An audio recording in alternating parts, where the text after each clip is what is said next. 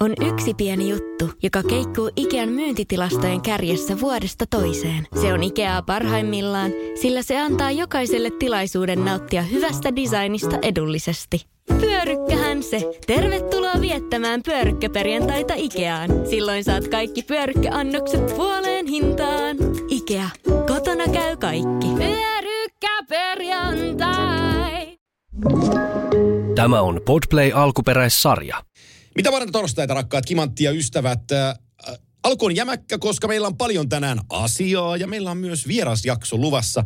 Iiro Mäntylä viimahokkeudesta tulee puhumaan niin viimahokkeudesta Iiro Mäntylästä kuin sitten myös pedagogisen valmentamisen merkityksestä. Mutta ennen kuin me otetaan meidän vieras sisään, niin me otetaan toinen niin sanottu co-host, Kimmo Timonen Pohjois-Amerikan myrskyistä, ei ihan Amazonin keskeltä, mutta Filadelfiasta, myrskyisestä Filistä tähän lähetykseen mukaan. Huomenta vaan, huomenta vaan. Joo, täällä oli eilen tuota, se myrsky tuli tuolta eteläsuunnasta ja oli, täytyy myöntää, semmoinen 6-7 tuntia aikamoista. Vettä tuli ristiin rastiin ja tuulee ja piti mennä vähän yötä myöten tässä valvoa, että katsoa, että ei pysy, ei puut kohti taloa, mutta kaik, kaikista selvittiin. Muutama vesivahinko ikkunasta tuli vettä ja alakerrassa on vettä, mutta se siitä. Myrsky on ohi ja talo on pystyssä ja mieskin on pystyssä, niin kaikki hyvin. Mennäänpä ensimmäiseen asiaan, koska siellä on toden totta myrsky siellä teidän, teidän, mm. teidän paikassa, mutta se ei ole nyt luonnon tekemää se myrsky, vaan äh, se liittyy pelaajakauppaan, joka, jossa, jossa äh, nyt on sitten Spitin Chicletsit ottanut asian esille ja on ollut jokaisessa äh, podcastissa matkassa mukana ja, ja kaikilla on erilainen näkemys ja Eli nyt Joo. puhutaan tästä hyökkäjä Cutter Cothierin äh, tradeista Anaheim Ducksiin, jossa Jamie Drysdale tulee, tulee sitten taas Filin suuntaan. Ja, ja tota, se aikaikkuna, mikä siinä, jos mä nyt käyn sen ensin täältä läpi, niin sä voit sitten kertoa, mitä Kyllä. paikalliset sen kokee, mutta että se lähti liikkeelle jo oikeastaan varaushetkestä, kun, kun Gothieriltä kysyttiin, että kuka sun lempipelaaja on, ja se on varauspaida, varauspäivänä filipaita päälle ja se rupeaa kehun Sidney Crosbya. niin se on vähän sellainen no-no, kuten tiedät teidän suunnalla se juttu. Niin ja tota, no se on vähän isokin no-no. Ja tota, nyt sitten viimeisin oli nuorten MM-kisat. Ymmärtääkseni Keith Jones ja tota, oliko Danny Breerkin matkannut Ruotsiin, että ne tapaa tätä kaveria, niin tota, ne ei ollut päässyt se juttu sille, se oli pakoillut. Eikä tota, ollut halunnut keskustella ollenkaan. Ja tota, sitten Fili, Fili teki nopeat liikkeet, että okei se, tai päätös oli, ne oli yrittänyt ilmeisesti jumpata sitä, mutta se päätös oli, että tämä kotiere ei halua sinne tulla. Ja sitten tutkan alla ne hoiti, hoiti Daxin kanssa kaupan, josta, josta tota, Cutter Cothier menee Anaheimiin ja itse asiassa Jamie Drysdale on ihan huippupuolustaja. Kukaan ei ole vaan muistanut mainita sitä. Drysdale on äärimmäisen hyvä kiekollinen puolustaja, että Fili saa siitä Kyllä. kovan jätkän. Mutta, tota, mutta tämä kohu on ollut aika kova siellä. Tämä siis tämä maanantaina, nyt kun keskiviikkona tehdään tätä lähetystä, niin tämä tapahtuu maanantaina, eli, eli, oli, eli Flyers Plus Pittsburghia vastaan. Tämä tuli niin kuin, muistaakseni eka ja toisen erän aikana tämä uutinen ulos, ja hei, mä en ole nähnyt Twitteriä tässä paikassa sekoavan niin paljon kuin se sekos sinä iltana ja seuraavana päivänä. Ja kaikenlaiset. Ja miksi se sekos? Niin se lähtee siitä, siitä liikkeelle, että Caro Cartier oli yksi kulmakivi, kun puhutaan, että, että uudelleen rakentamisesta ja ykkössentteri ja kaikki näki nuorisokisoissa, miten hyvä pelaaja se on. Voitti pistepörssiin ja oliko se paras pelaaja. Ja, niin odotusarvo täällä, täällä seurassa ja paneilla oli, että tässä meillä on ykkössentteri vuosiksi. Ja sen takia siitä nousi näin iso kohu, koska, koska pelaajille asetettu hirveät odotusarvot ja olisi päässyt täällä kyllä aika iso rooliin, sanotaan näin. Mutta sitten alkoi kaikki nämä huhumyllyt käyntiin. Siellä oli vaikka mitä, niin kuin sä sanoit, että oli Pittsburghin fani, Crosby-fani. Uh, sitten oli huhuja, että ei, ei tykkää Tortorellasta, sen coachin tyylistä. On nuori GM, ei tykkää siitä, mihin seuraa on menossa. Kevin Heisok, sekoitettiin siihen ihan turhaa, että hän on saanut pojan pään käännettyä ja hänelle tuli tappouhkauksia. Tämä meni niinku ihan, ihan käsittämättömät niin kuin, tässä on ihan käsittämätön piirteet tämä tarina.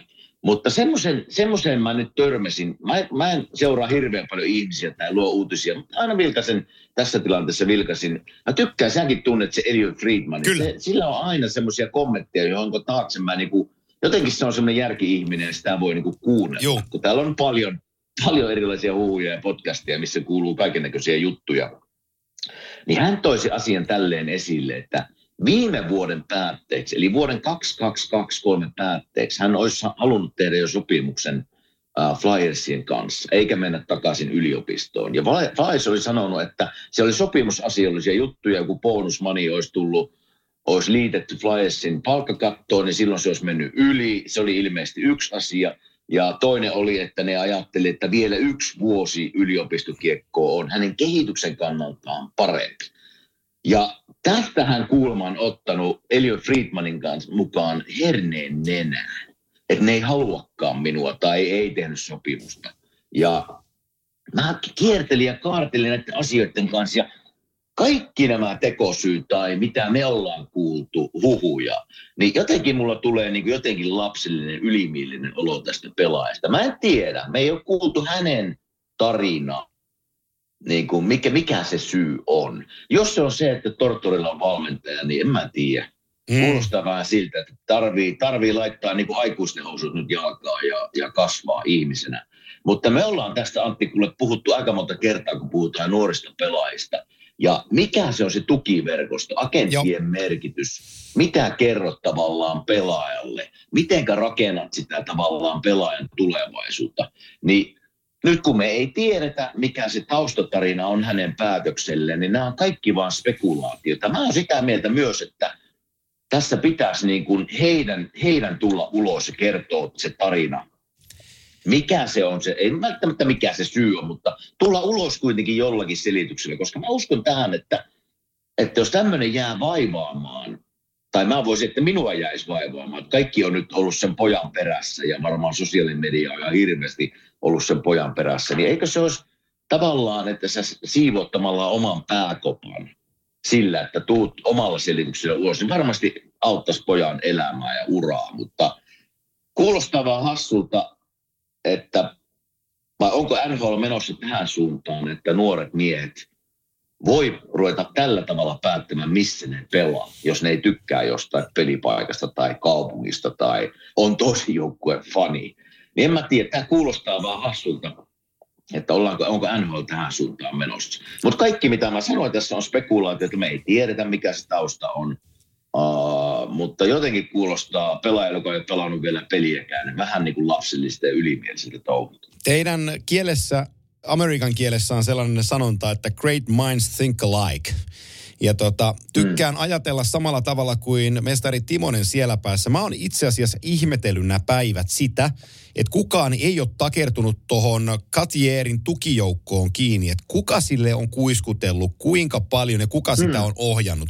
Koska niin kuin sanottua, tämä on ihan spekulointia, mutta mä väitän, että ei tällä nuorella jätkällä ole mitään niin kuin sellaisia omia mielipiteitä. Ne on kyllä syötetty sille päähän. Ja, ja hän, no, hän, joku, hän, joku siellä on. Juu, Niin. joku, joku vetää nyt vivuista ja tämä nuori poi, tätä nuorta poikaa ohjataan ja se ohjattiin nyt siihen pisteeseen, että saatiin filistä pois. Joku jossain on onnistunut. Niin, ja kyllä mä menen siihen agenttien, agenttien puoleen tässä, että jos tämä Elliot Friedmanin tarina pitää paikkansa, että hän otti herneen nenään siitä, että hän ei saanut sopimusta viime kauden päätteeksi joku pikku bonusraha jäi saamatta, niin mulla on, mulla on vaikea uskoa, että nuori poika ottaisi tästä niin iso herneen nenään, että ei halua pelata enää Joo. täällä. Siellä on joku vanhemmat takana. En, again, tämä on niinku spekulaatio, Joo, mä en joo, tiedä. Mutta, mutta miten iso merkitys, kun puhutaan nuorista 8, 19, 20 V, niin sillä vanhemmilla on agenteilla, tiedätkö se tukiverkosto, mikä on ihan siinä pelaajan juurella. Niin mä uskon, että se viesti on tullut sieltä, että ei, ei, ei tämä ole tämmöinen paikka, että me- meitä ei haluta tai tämä on väärin toimittu. Mutta hei, kun mennään näihin palkka-asioihin, niin tämä on bisnestä. Joo. Sen pojan ja vanhempien ja agentin pitää muistaa, että tämä on aina bisnestä. Jääkiekko on hieno laji, me tehdään sitä, mitä me rakastetaan, mutta loppujen lopuksi tämä on bisnestä. Niin sitä, sen takia mä sanon, tietämättä sy- syitä edelleenkin, niin niin tarvii vetää aikuisten housut jalkaan nyt poika. Joo, ja, ja tota, jos mä mietin sitä vaihtoparia, kun tämä pysyy hyvin niin kuin secrettinä, että tämä ei vuotanut mm. kellekään, että Fili tätä kauppaa tekee. Mä voin kuvitella, kuinka äh, Daxien GM Pat Peak yhdessä päävalmentaja Greg Roninin kanssa on hieronut käsiä yhteen, kun Keith Jones on ottanut yhteyttä, että hei, meillä on sitä Cotier tässä, että tota, tiedättekö, että tämä on aika hyvä sentteri. Sitten ne miettii, että meillä on tämä Leo Kaos on tässä jo joukkueessa mukana. Että sitten sulla on niinku yksi, ka, ykkös, kakkosentteri tulevaisuuteen, Cotier, Carlson. Niin tollahan voidaan mennä ihan kannuun asti tuolla kaksikolla. No kyllä, kyllä, kun tästä muutama vuosi menee Joo. ja saanut kokemusta alle, niin kyllähän näissä, Joo, otta, kyllähän näissä se, sen takia se oli niin iso uutinen täällä, niin kuin mä sanoin, että tämän pojan – harteille oli, oli luotu paljon odotusarvoa. Joo, ja, Sen takia se oli näin iso ja, ja, otetaan siihen nyt vaikka Mason McTavish vielä mukaan, hän on 20-vuotias. Eli, eli tota, tässä on paljon mahdollisuutta, mutta tämähän avasi samalla spekulaatiot sitten Daxien suunnalta siitä, että onko Trevor Seagrass nap, niin kuin siirtonappulana tällä hetkellä, koska hän vedätti mm. Daxia viime äh, kesänä – training campi meni ohitte, se, sitä diiliä venattiin ja se puhui ja höpisi, niin onko Seacrest nyt sitten, tiedätkö hän on, hän on muutama vuoden vanhempi painos, siitä saa ihan hammaskultaa, kun se laittaa eteenpäin, mutta jos sulla on tuossa niin kuin Leo Carlson, Cotieri ja sulla on McTavisia, niin sulla on Seacrest tuossa 22-vuotiaana vähän sellainen pelaaja, että hetkinen, mehän voidaan tehdä tällä cash out ja ottaa, ottaa sitten jotain, mitä me oikeasti tarvitaan. Niin, se on, se on just näin ja vielä sanoisin sen, jäi tuosta sanomatta, että – Mä en tiedä. Eli silloin kun näitä poikia varataan, ja mun mielestä siellä on kuitenkin joukkueella paikka haastatella näitä, niin mikä se on se kutina ollut siitä, onko hän alun, onko hän alun perinkään halunnut ikinä olla flyeri, Joo. vaan Danny Green mielestä on ja Keith Jonesin mielestä on. Silloin oli innoissaan tulossa pelaamaan tähän kaupunkiin ja tähän joukkueeseen, mutta oliko hän ikinä niin kuin, kertokaa hän totta mutta Joo, ja se niin on... näitä, näitä voisi aina spekuloida, näitä ei tiedetä ennen kuin, ja... ennen kuin hänen, hänen leirinsä tulee ulos, mikä se syy on. Ja otetaan vaikka nyt Adam Fantilli viime kesältä, joka halusi Kolumbuksia ja varattiin vasta kolmantena, vaikkakin voitaisiin spekuloida, että korkeammallakin, mutta Fantilli meni mm. kolmosena Kolumbukseen, eikö se oli, taisi se kolmonen, kun mä ulkoa muista, vai nelonen? Ää, ää, niin. niin tota, joka tapauksessa, mutta hän tiettävästi sanoi kaikissa haastatteluissa, että hän haluaa Kolumbukseen. Ja sitten okay. sitä ikään kuin noudatettiin. Mä tarkoitan tällä vaan tämän Kotierin kohdalla se sama asia, että jos se on tullut Filin haastatteluun, niin miksei jos te saanut suustansa siinä kohtaa sanottua, että itse asiassa teillä on hieno organisaatio, mutta jos mahdollista, niin mä pelaisin muualla. Juuri näin. Niin, se, niin kaikki voittaisi. Filille ei kuluisi sekunteja eikä, eikä varauksia eikä tarvitsisi alkaa leikkiä. Ne voisi siitä, okei, okay, move on, mennään seuraavaan äijään sitten. Kyllä, kyllä.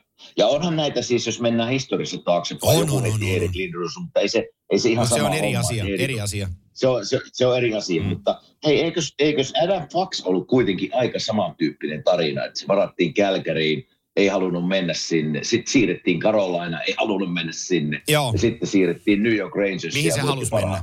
Palkinto. Että, niin, mm. että kyllä näitä tapahtuu ja Mä en vaan halua, että tässä on se tie uuteen NHL, että ihmiset voivat kontrolloimaan tavallaan joidenkin tekosyytten perusteella, että tuohon kaupunkiin mä en halua mennä ja sitten sit tapahtuu tämmöisiä. Tämä, tämä ei ole se oikea tie. No ei, ei se ole. Ja, ja tota, mutta niin kuin sä tiedät, niin tä, tässä bisneksessä on niin paljon mukana ö, mm.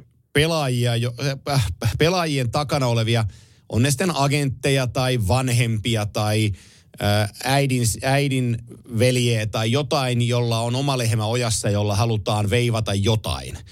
Nämä, nämä tarinat on niin. aina ihan uskomattomia, että, että kuka on jotakin mieltä ja ketä sitten jokainen, jokainen pelaajan oma persona on se erilainen ihminen ja on ohjailtavissa tai ei ole ohjailtavissa, mutta että onhan näitä tarinoita, Äh, eihän tässä nyt tarvitse, mulla tulee mieleen joku Jack Johnsonin vanhemmat, jotka lupas pitää poikansa rahoista huolta. Ne on isä ja äiti niin. ja ups, ne menikin kaikki. Niin onhan... Se kaikki. Niin, niin, tota, niin kyllä tässä niin paljon niin kuin sekavaa ihmistä on. Puhutaan kuitenkin isoista rahoista ja isoista tulevaisuuden asioista, niin kyllä siellä kukin haluaa vähän omaan, ni, omaan hihaan nykästä, jos se mahdollista niin kuin on. Mutta edelleen niin kuin ihan samaa mieltä ja edelleen mä sanoisin sinne, viittaisin oman arvaukseni sinne tukiverkostoon, sille vanhempien ja agenttien suuntaan, että – mikä merkitys heillä on tämmöisen nuoren miehen elämässä ja mitä sä kuiskuttelet, mitä ohjeita annat. Uh, niin nopeasti tämmöinen 19-20-vuotias poika kuuntelee kuitenkin ihmisiä, jotka on kasvattanut sinut tai on lähellä sinua. Niin kyllä mä, no mä oon spekulaatio, ennen kuin me kuullaan heidän, heidän leirinsä palautteet, tuleeko se ikinä, en tiedä.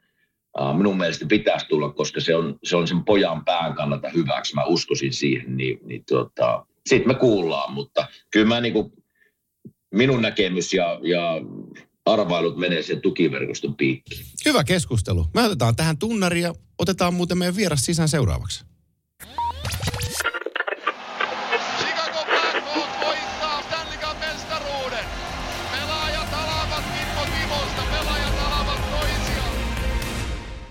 Vastuullinen metsänhoito lisää metsän elinvoimaisuutta ja varmistaa hyvinvoinnin myös tuleville sukupolville. Metsägruupin omistaja-jäsenenä saat huhtikuun loppuun asti monimuotoisuutta korostavista Metsä Group Plus puukaupoista jopa 300 euron lisäbonuksen hehtaarilta. Mitä hyvää sinä voisit saada aikaan metsälläsi? Liity mukaan ja tee parhaat puukaupat. Metsägroup.com kautta hyvää metsästä. Moro, mitä jäbä? No mitä, mitä? Appiukko toi Faberseen munat remontiajaksi meille. Kaikki ne kolme. Oho, mm-hmm. onhan sulla kotivakuutus kunnossa. Meikäläinen ihan tässä töihin vaan menossa. No YTK! Onhan sulla työttömyysvakuutus kunnossa. Työelämähän se vasta arvokasta onkin. Kato ansioturvansa alle 9 eurolla kuussa. YTK Työttömyyskassa. Kaikille palkansaajille.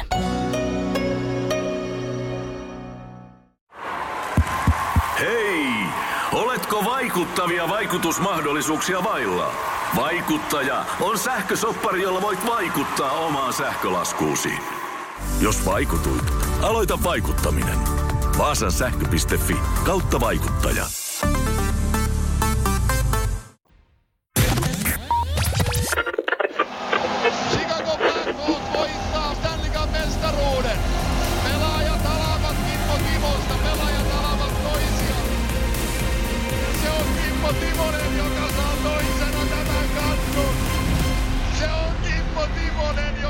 Toisena tämän kannun.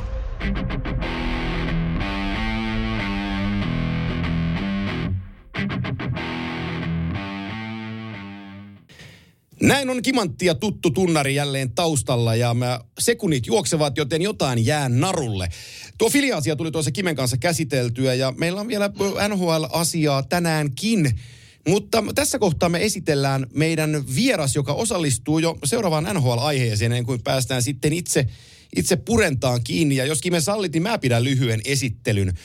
Ää, Anna mennä. Mä olen, olen seurannut tätä kaveria äh, varmaan viisi vuotta on oikea, oikea a, a, aikamäärä suurin piirtein, kun juniorivalmennushommissa on ollut mukana ja sitten mä oon seurannut tällaista äh, sosiaalisen median kautta ja sitten kysely paljon, että mikä mies on kyseessä ja, ja tota, Saarnin Mikon mä tunnen melko hyvin ja sitten Mikkokin yhdistää meitä ja, ja, tota, ja, ja katsonut hänen videoitaan ja miettinyt, että jääkiekkoon liittyen on sitten laukomista, luistelua tai ää, filosofiaa jääkiekosta, harjoittelua, niin, niin aina silloin jotain oikeasti painavaa sanottavaa. Ja mä mietin, että tähän on fiksu äijä. Ja tota, sit mä oon saanut ilo ja, ilo ja kunnia tutustua tähän fiksu äijään. Hän on ö, omalta nimeltään Iiro Mäntylä. Tervetuloa. Kiitos, kiitos. Ja nyt selvisi samalla, että minkä takia olen tuntenut viimeiset viisi vuotta semmoisen pienen paineen tunteen niskassa. Se voi, se voi olla. Iiro on tota... Hei Iiro, mä kävin, mä mennä. kysyn Iirolta heti ensimmäisen kysymyksen. Mä kävin eilen tota, vähän niin kuin viimahokkeen sivuille ja tutustumassa nettisivuihin, niin mä kattelin äijän siinä tavallaan titteliä, niin aika hieno titteli oli Skills Concept Creator. Kerro, tähän alkuun, mitä se tarkoittaa. tota, täytyy näistä, näistä titteleistä niin kuin muutenkin, muutenkin sanoa, että mulla on useamman kerran johonkin haastatteluun tai muuhun niin kysytty, että mitä tittelillä laitetaan. Niin tässä, tässä me vedetään sen verran laajalla skaalalla operoidaan, että joko siihen pitäisi koko ruutu pistää täyteen titteliä tai sitten se täytyy tiivistää johonkin tämmöiseen hyvin raflaavaan. Ja tämä taitaa tota, Antin mainitsevan Mikko Saarnin käsialaa. Kyllä, että haisee. Just Concept Okei. Creator. Joo. Joo, kuulostaa hyvältä ja näyttää hyvältä, niin sillä Eli- pääsee eli- jo pitkälle. Eli se sisältää aika paljon eri asioita. No joo, joo, että kyllä tässä on, tässä on niin kuin, Ehkä nyt tässä kontekstissa on enimmäkseen sitä, että tässä viimalla, viimalla niin mä vastaan no oikeastaan kokonaan tästä meidän koko taitopuolen, tota, tai koko taitopuolesta ja kaiken, mitä se sitten sisältää ja niin kuin, mitä kaikkea se pelaajan kehittäminen nyt sitten sisältääkään. Et se on niin kuin hirveä, hirveä määrä tota, on, on eri lajitaitojen osa-alueita ja on sen taidon oppimisen teoriaa ja on videoiden tekemistä, pelianalyysien tekemistä ja on eri asioihin kouluttamista ja muuta. Että, et, tota, äh, no sen hienoon, kun sanoin, raflaavaan termi on saatu se kaikki tiivistä. Eli, eli Iiro, sä nukut ja syöt jääkiekkoa, niinkö? No kyllä, kyllä. Näin vois, mä, mä joskus, joskus tota, vaimolle sanoin, sanoi joku aamu, kun heräsi, että nyt mä en tiedä, alkaako tämä menee liian pitkälle, että mä kello oli varmaan kolme yöllä, kun heräsi ja mulla oli ensimmäinen niin kuin kirkas ajatus päässä oli se, että miten se rantakarin yläkäden ranteen asento vaikuttaa siihen lavan asentoon, kun se ampui. nyt, nyt, nyt aletaan olemaan vähän, vähän ehkä jo aina väärällä puolella. Ai että. Hei, tota, me puhutaan Iiron ammatissa, me puhutaan viima, viimahokkeista ja sitten me puhutaan ennen kaikkea myös pedagogisen valmentamisen merkityksestä, mutta ennen kuin me päästään näihin asioihin, niin mun on yksi NHL-topikki nostettava tässä kohtaa Kimanttia podcastissa esiin. Me käytiin toi äh, Kotierin tilanne tuolta Filistä lävitse, mutta toinen iso, iso, iso puhuttava aihe on ollut, on ollut tota, William Nylanderin jatkosopimus, eli kahdeksan vuotta, 11,5 miljoonaa AAV, Toronto Maple Leafs ja, ja tota, ennen kuin me mietitään sitä, mitä se tarkoittaa Torontolle, niin kysytään tuota Philadelphian kirjeenvaihtajalta, että kun sä näit tämän diilin, niin mitä sä ajattelit? Mm-hmm. Ai kauheeta. Se oli ensimmäinen, sen ensimmäinen, ensimmäinen fiilis, että sä oikeasti kysyt, miltä musta tuntui.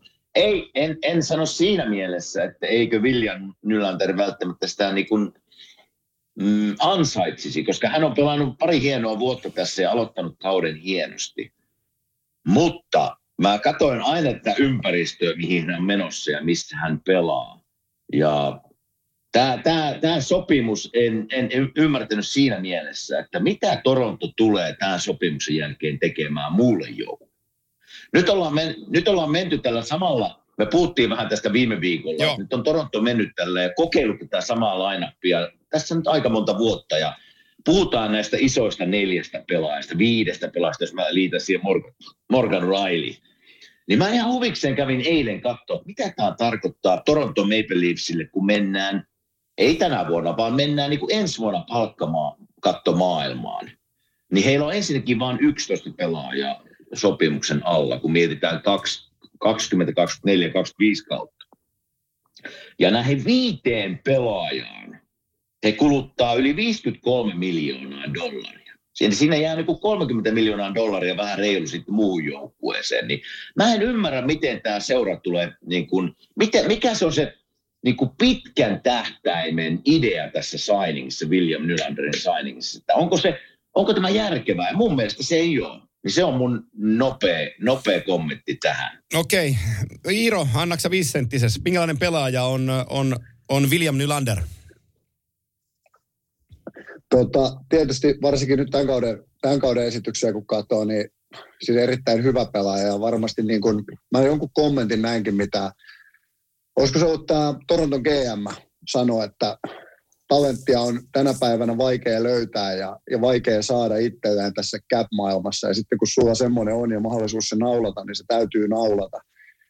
Ja silloin, silloin ymmärrän, ymmärrän sen ajatuksen, mutta kuten Kimekin sanoi, niin kyllä toi matematiikka on, että en tiedä onko chat GPT vai miss, missä on tota, toi, toi tota, väännetty. Mutta, mutta se, mikä itse niin tuossa mietityttää, niin se on kuitenkin no nyt tämä kausi on ollut ihan huikea ja on se niin kuin tuommoisesta pelaajasta luopuminen, kun kuitenkin mestaruus on tavoitteena. Ja sitten jos sitä ei tule ja sä siitä luovut, niin mikä se, mikä se pressi on sitten Torontossa medialta ja muualta, muualta sen jälkeen. Mutta just se, että nyt, nyt on sopimuskausi ja kulkee hienosti ja viime kausikin oli vähän parempi, mutta sitten kuitenkin se tasaisuus ei ole ollut siellä semmoista, semmoista mitä se sitten ehkä jollain muilla pelaajilla on vuodesta toiseen. Sillä on ehkä pientä riskiä jotenkin itse näen tuossa. Mutta en tiedä, että jos tuommoisen pelaajan haluaa pitää, niin onko siinä mitään muuta vaihtoehtoa.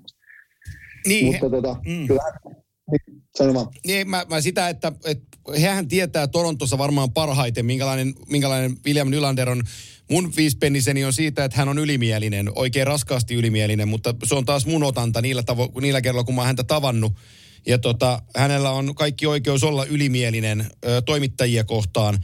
Jos mä katson tuon Toronton juttua, niin mä taisin tänä aamuna nähdä Paul Bisonetin räntin tästä asiasta. Mä oon niin kuin Bisnastin kanssa samaa mieltä siitä, että tässä hyvästellään John Tavaresia. Eli Tavaresilla on ensi vuonna 11 milliä, sitten se on ufa-pelaaja jollei kannua tu kahteen kauteen, niin varmaan Tavaresille sanotaan, että, että hei, kyllä sä saat täällä jatkaa, mutta sovitaan, että se on miljoona vuodessa. Ja sitten Tavares, mm. niin kuin diili halpenee 10 miljoonaa. Mielenkiintoisesti tämä tekee Mitch Marnerin tilanteen, äh, että Marnerilla loppuu kans ensi vuoden jälkeen diili ja se on 10,9 miljoonaa, että, että sainetaanko Marner tuosta uudestaan vastaavalla tiketillä, koska halvempaa sä et voi tarjota pelaajalle. Ja, ja tota, tällaiselle pelaajalle, koska se on ufa-pelaaja, niin se lähtee joka tapauksessa. Mutta mut, mut, se, mikä mua hämmentää tässä, mä, mä ostan Brad Ravelingin sanonnan siitä, että sulla on talenttia ja sulla on talentti, se täytyy sainata.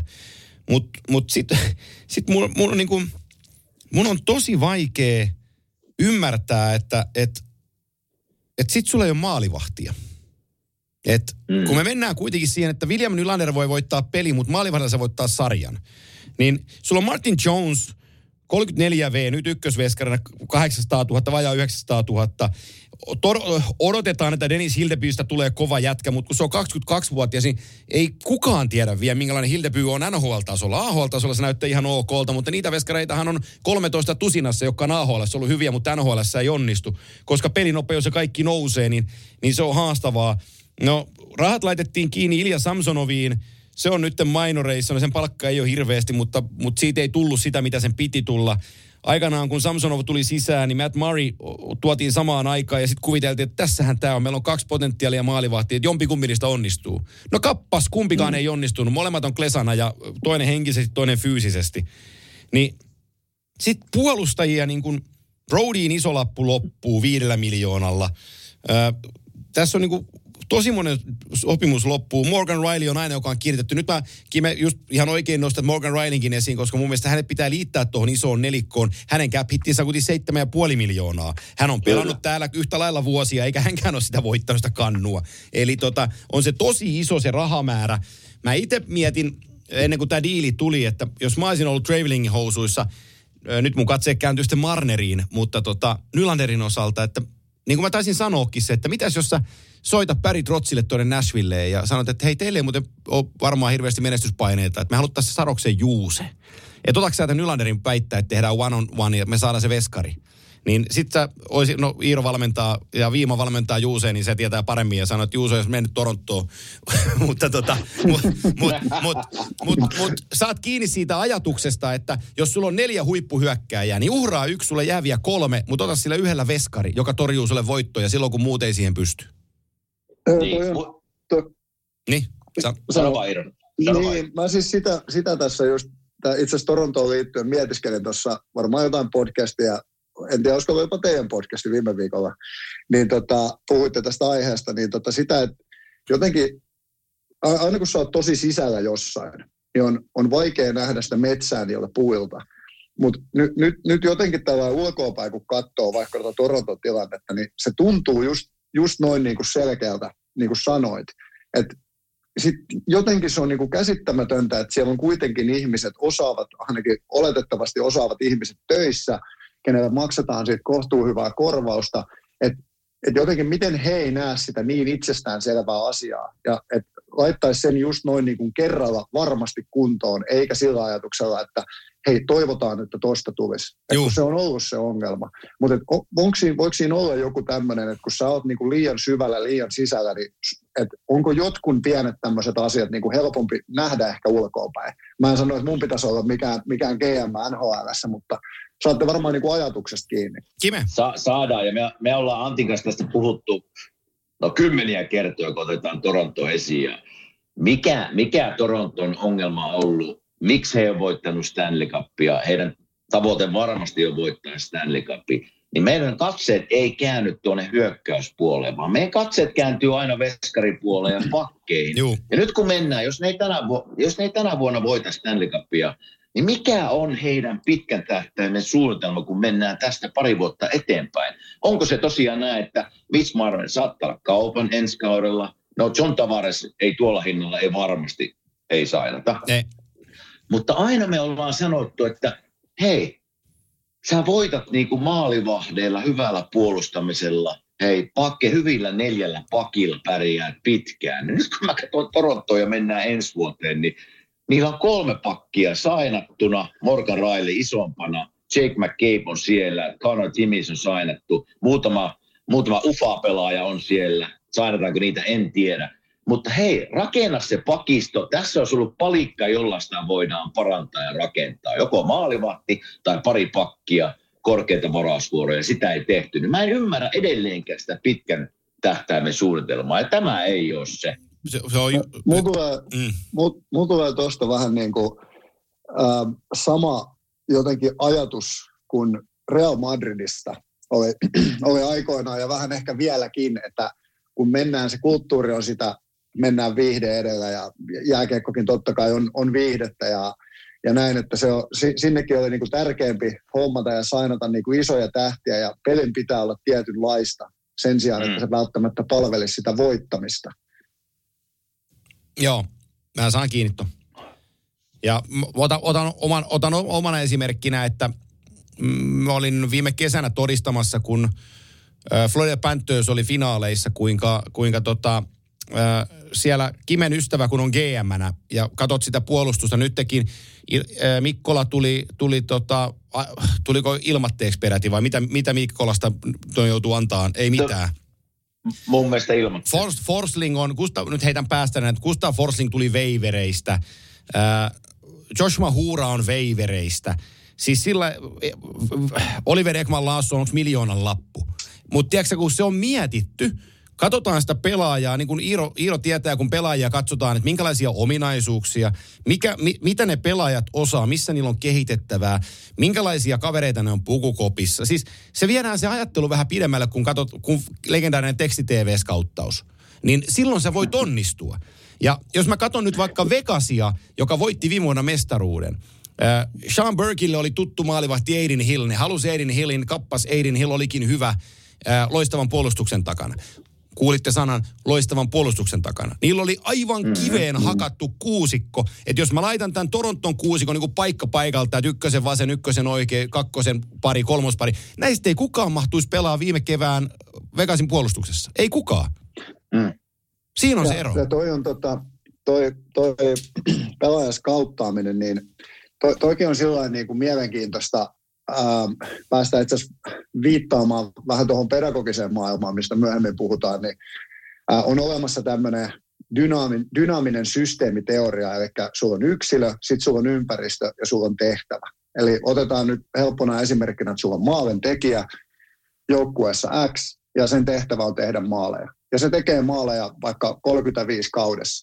Sitten sä vaihat sen saman yksilön eri ympäristöön ja joukkueeseen Y, niin nyt kun se ympäristö yksikön näistä kolmesta muuttuu, niin mikään niistä kolmesta ei ole enää sama.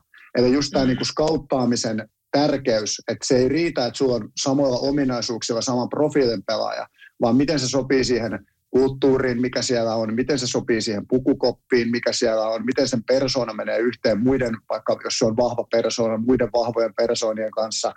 Et se on niin kuin tosi, tosi syvällistä, jos sitä oikein, oikeasti haluaa lähteä tekemään. Et sä, et voi, sä et voi olettaa yksilöstä samaa, kun sä laitat sen eri ympäristöön tai sen tehtävä muuttuu, yritetään tehdä puolustusvoittoisesta pelaajasta hyökkäävämpää, niin nyt mikään ei ole enää sama siinä niin sanotussa pyhässä kolminaisuudessa. Hei, me ollaan tästä puhuttu Iiro aina kun tulee trade deadline ja me ollaan oltu, me ollaan, minäkin olen joukkueessa, jonnekin tuodaan tavallaan uusia, uusia pelaajia. Ja me ollaan se kanta aina otettu tässäkin meidän podcastissa, että, että minkälainen pelaaja tuodaan joukkueeseen sisään. Miten se sekoittaa jo valmista olevaa pakettia. Mihin rooliin tämä uusi pelaaja laitetaan. Niin, niin niillä on iso merkitys. Ja joskus nämä treidit menee niin kuin ihan sen takia hukkaan, koska se ei sopeudu sinne uuteen ympäristöön, vaikka kuinka hyvä pelaaja olisi. Että Joo, kyllä nämä- tämä, on- tämä on aika mielenkiintoinen keskustelu.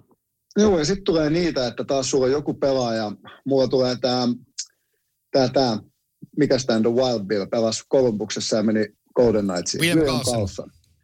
Niin sulla on tuommoinen pelaaja, joka ei ihan onnistu jossain, okei roolikaan ei välttämättä ollut ihan sama, mutta vaikka erittäin se peliajat ja roolitkin jos about samat, niin taas ekas paikassa ei onnistu, sitten se vaihdetaan johonkin ja yhtäkkiä niin kuin alkaa Kyllä. paukkua ja räiskyä. Niin, että tämä asia toimii myös, myös niin kuin toisinpäin ihan samalla tavalla. Kyllä, Just ilman muuta. ja sitten just toi, Totta. toi, niinku, toi, äh, toi, toi että miten sä sopeudut se sun, sun persona. Mu- Mä itse muistan, ähm, vaihoin, vaihoin joukkuetta seuraavalle kaudelle ja sitten siellä oli, tota, mä oon itse ollut aina, aina ryhmässäni aika kova, kova puhumaan ja varmaan sellainen niin kuin iso, iso persoona tietyllä tavalla. Ja sitten siellä, mä ihmettelen alkukaudesta, kun mulla meidän toisen maalevahin kanssa niin kuin, tuntuu, että siinä on vähän niin kuin jotain kitkaa ja mä en oikein niin kuin saanut saanut niin kuin, päässyt kiinni siihen, että mikä se on.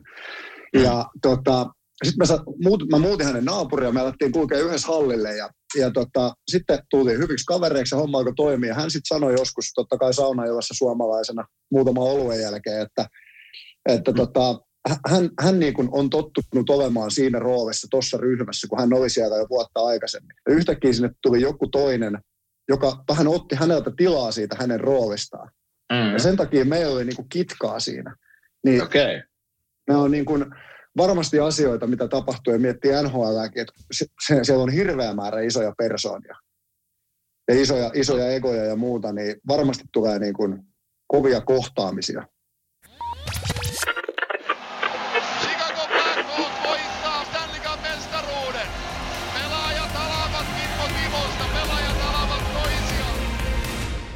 Vastuullinen metsänhoito lisää metsän elinvoimaisuutta ja varmistaa hyvinvoinnin myös tuleville sukupolville. Metsä Groupin omistajajäsenenä saat huhtikuun loppuun asti monimuotoisuutta korostavista Metsä Group Plus puukaupoista jopa 300 euron lisäbonuksen hehtaarilta. Mitä hyvää sinä voisit saada aikaan metsälläsi? Liity mukaan ja tee parhaat puukaupat. Metsägroup.com kautta hyvää metsästä. Moro, mitä jäbä? No mitä varasi sukellusreissu Marianien hautaan? Maailman syvimpää kohtaa. Oho, onhan sulla tapaturmavakuutus kunnossa. Meikäläinen ihan tässä töihin vaan menossa. No YTK, onhan sulla työttömyysvakuutus kunnossa. Työelämähän se vasta syvältä voikin olla. Kato ansioturvan saa alle 9 eurolla kuussa. YTK Työttömyyskassa. Kaikille palkansaajille.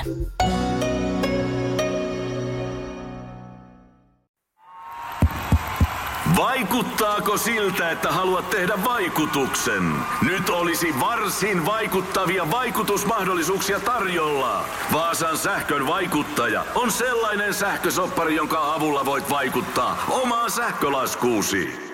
Vaikuttavaa, eikö? Vaikutusaika alkaa, kun nappaat sopparin osoitteesta vaasansähkö.fi kautta vaikuttaja.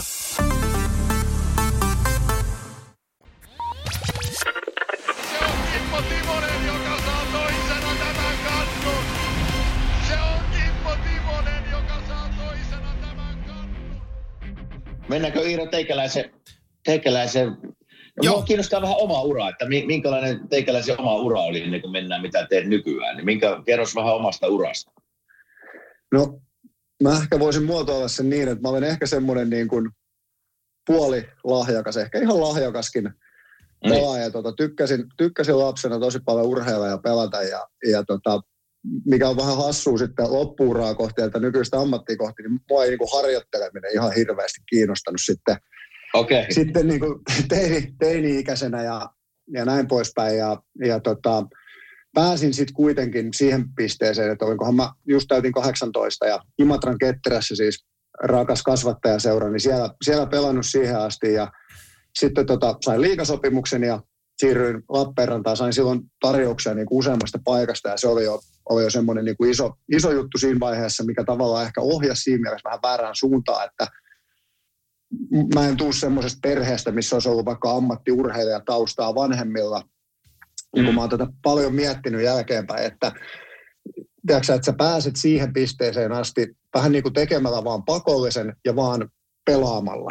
Et pe- mm. pelaaminen oli aina semmoinen vapaa urheilu, mitä niin kuin tykkäsi tehdä ja pelaa eri pelejä.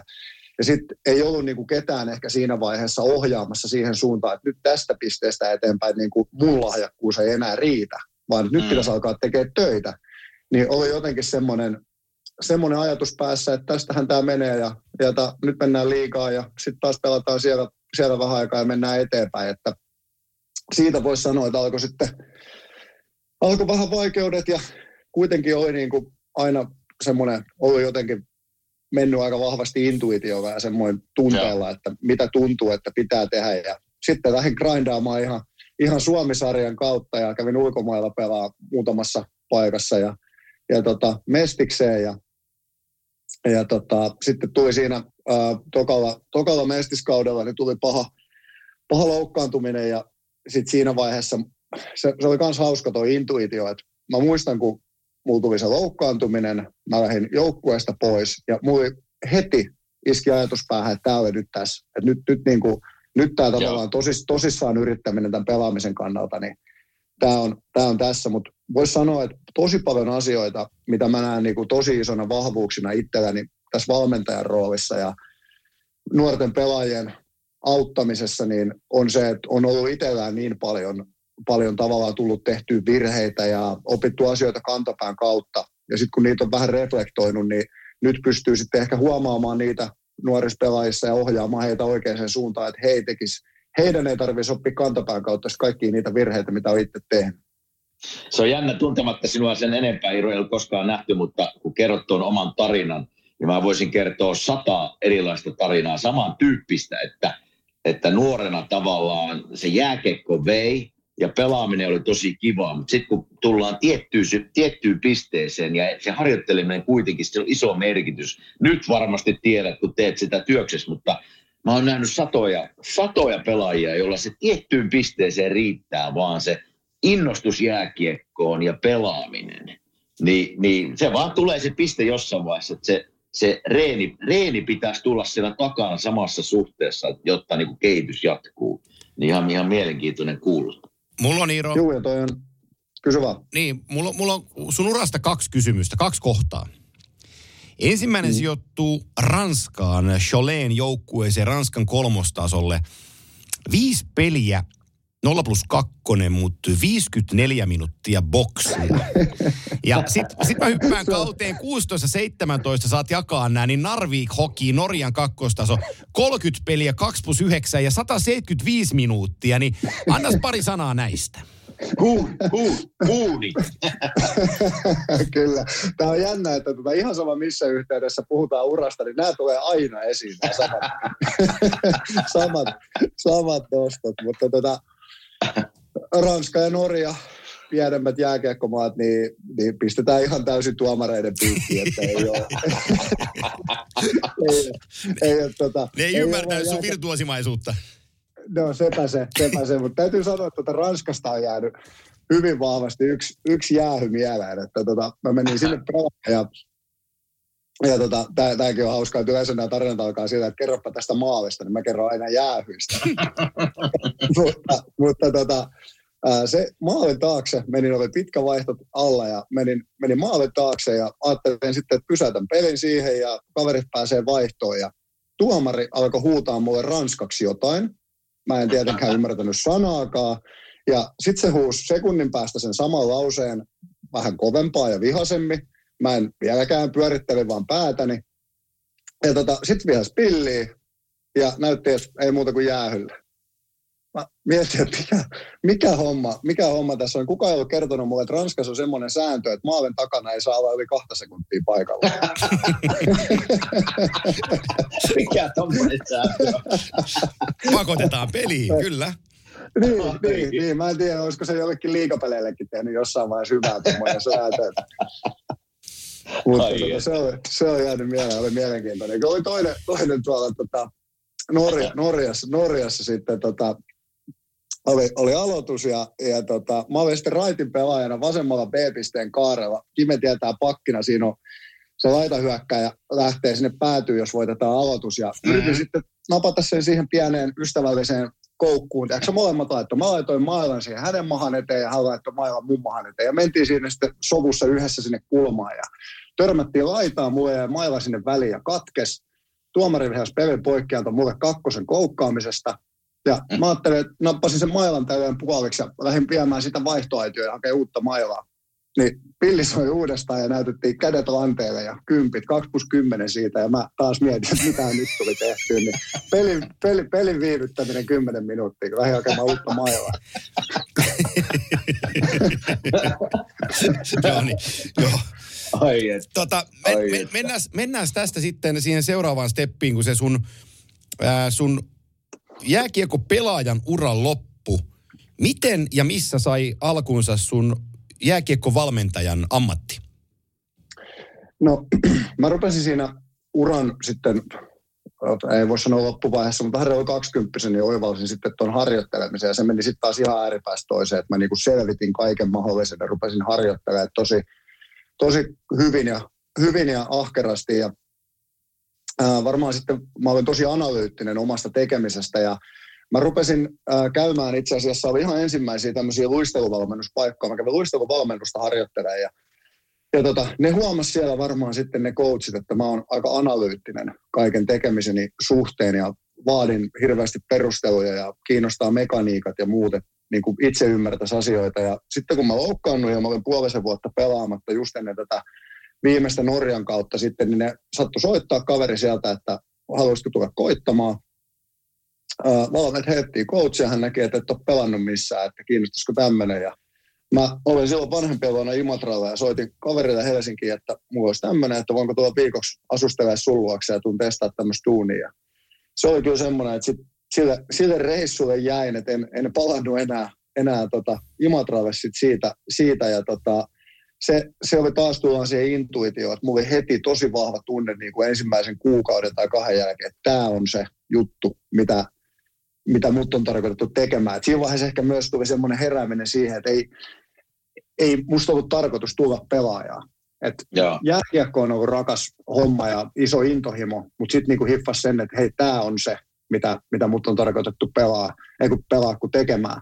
Ja sitten kuitenkin oli kiva se, mä pääsin sen vikan kauden sitten vielä, vielä pelaa niin kuin ammattilaisena siellä, siellä Norjassa ja sain tavallaan pelattua ne viimeiset pelit pois tietäen, että tähän tämä loppuu. Niin se meni sillä tosi smoothisti.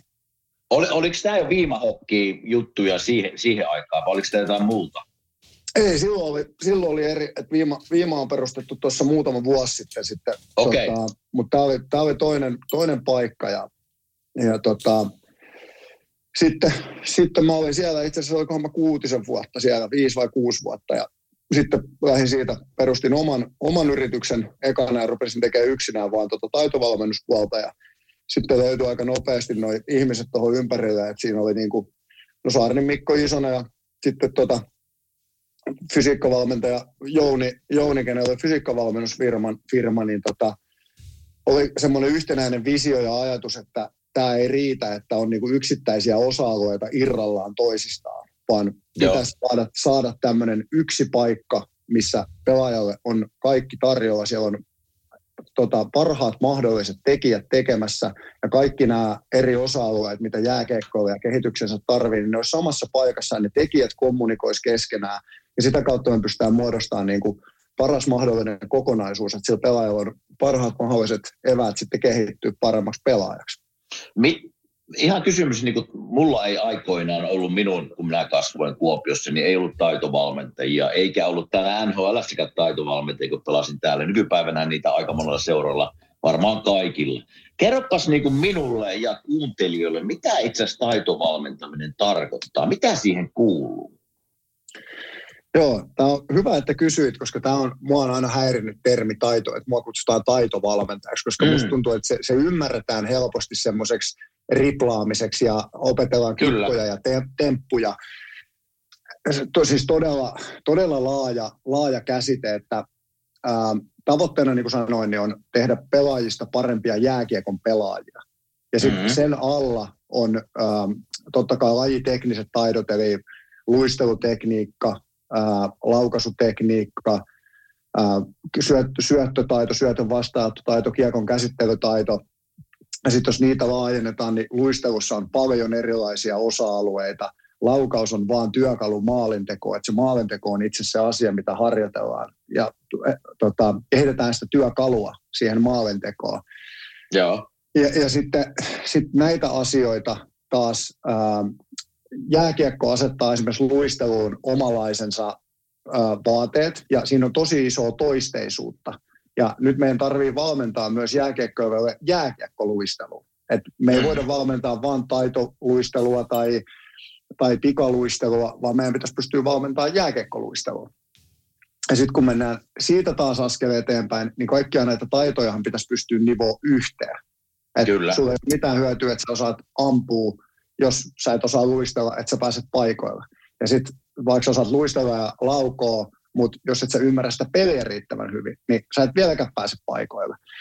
Sitten sit mennään niinku vielä pidemmälle, eli kun niitä taitoja osataan yhdistää ja tehdä, niin miten tuoda niitä sinne peliin. Eli mun, mun mielestä niin kun, jos ollaan pelaajan, onko se sitten taitovalmentaja vai kehitysvalmentaja, ehkä joku oikea termi, Niin. niin sen valmentajan pitää ymmärtää sitä peliä, että se pystyy valmentamaan niitä pelaajia niin, että se pystyy niitä taitoja viemään sinne peliin. Sitten on eri asia, jos meilläkin on esimerkiksi taitoluisteluvalmentaja töissä, mutta hän valmentaa teränkäyttötaitoa, sitä yhtä spesifiä mm. osa-aluetta. Ja hän on hyvä siinä, hänellä on ekspertiisi siinä, ja hän, hän pysyy siinä ja hoitaa sen, mutta se ei riitä, vaan sitä pystyy, pitää, pystyy niin kuin jalostamaan pidemmällä, ja se vaatii sitten taas valmentajalta, että täytyy oikeasti ymmärtää tuota peliä.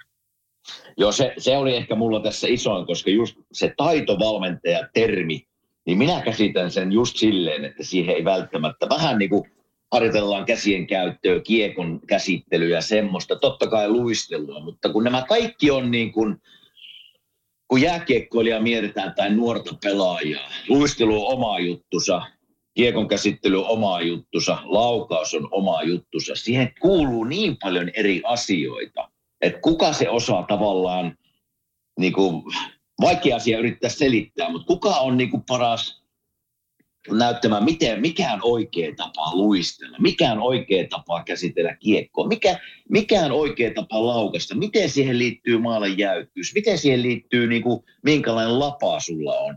Niin tässä on niin kuin jotenkin minua kiinnostaa tämä taitovalmentaja niin paljon, kun siinä on niin paljon asiaa, mitkä siihen kuuluu. Ja vielä jos kysyisin sen, kun minua tämä kiinnostaa tämä aihe, niin mikä ero on, nyt kun mä tiedän, esimerkiksi Flyersilla on tällainen taitovalmentaja, niin mikä ero on NHL taito- tai kehitysvalmentajalla versus kuvitellaan, että mä oon Ilveksessä vaikka taitovalmentaja tai Ilveksen B-junnuissa.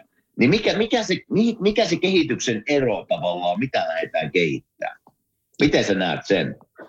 No tietysti se, että jos sä oot B-junnuissa versus NHL, niin NHL on varmasti paljon, mä otan kaksi eri tapaa vastata tähän asiaan. Eli mm. se, se, että NHL, kun pelaajat on parempia ja voisi ajatella, ainakin, tai voidaan olettaa, että perusasioiden perustaso on korkeammalla, niin Kyllä. sittenhän me voidaan mennä pienempiin yksityiskohtiin. Meillä on NHL tosi selkeitä eri profiilien pelaajia. Ää, niillä on eri toisteisuudet pelissä. Joku on paljon maalin edessä, joku mm. liikkuu kiekon kanssa – joku, joku puolustaa, joku on kiekollinen puolustaja, ää, niin me pystytään sitten siellä tuommoisten pelaajien kanssa niin tosi paljon spesifimmin harjoittelemaan just niitä asioita, mitä se kyseinen pelaaja siihen omaan pelaajaprofiiliinsa tarvitsee. Eli Joo.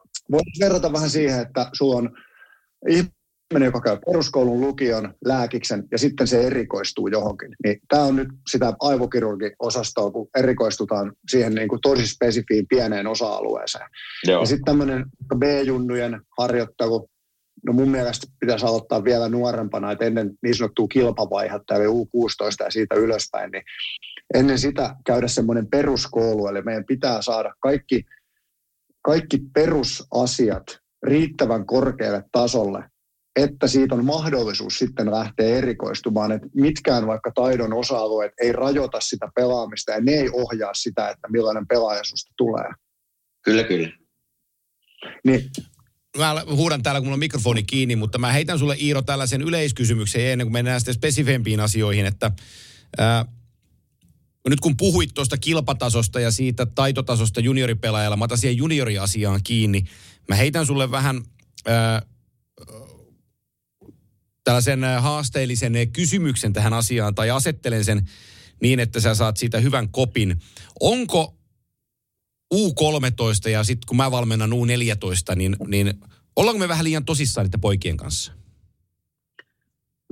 Mun vastaus on ehdottomasti, että kyllä. Joo, tätä mä haen. Ja se, se niin kuin, ähm, mitähän ton selittäisi niin, että se aukeaa, mitä mä tarkoitan. Eli siinä mielessä siis mun mielestä jotenkin ajatus jääkiekkovalmentamisesta on mennyt tosi vakavaksi. Et, et, et sen pitää tavallaan olla tosi ammattimaista ää, tosi aikaisin.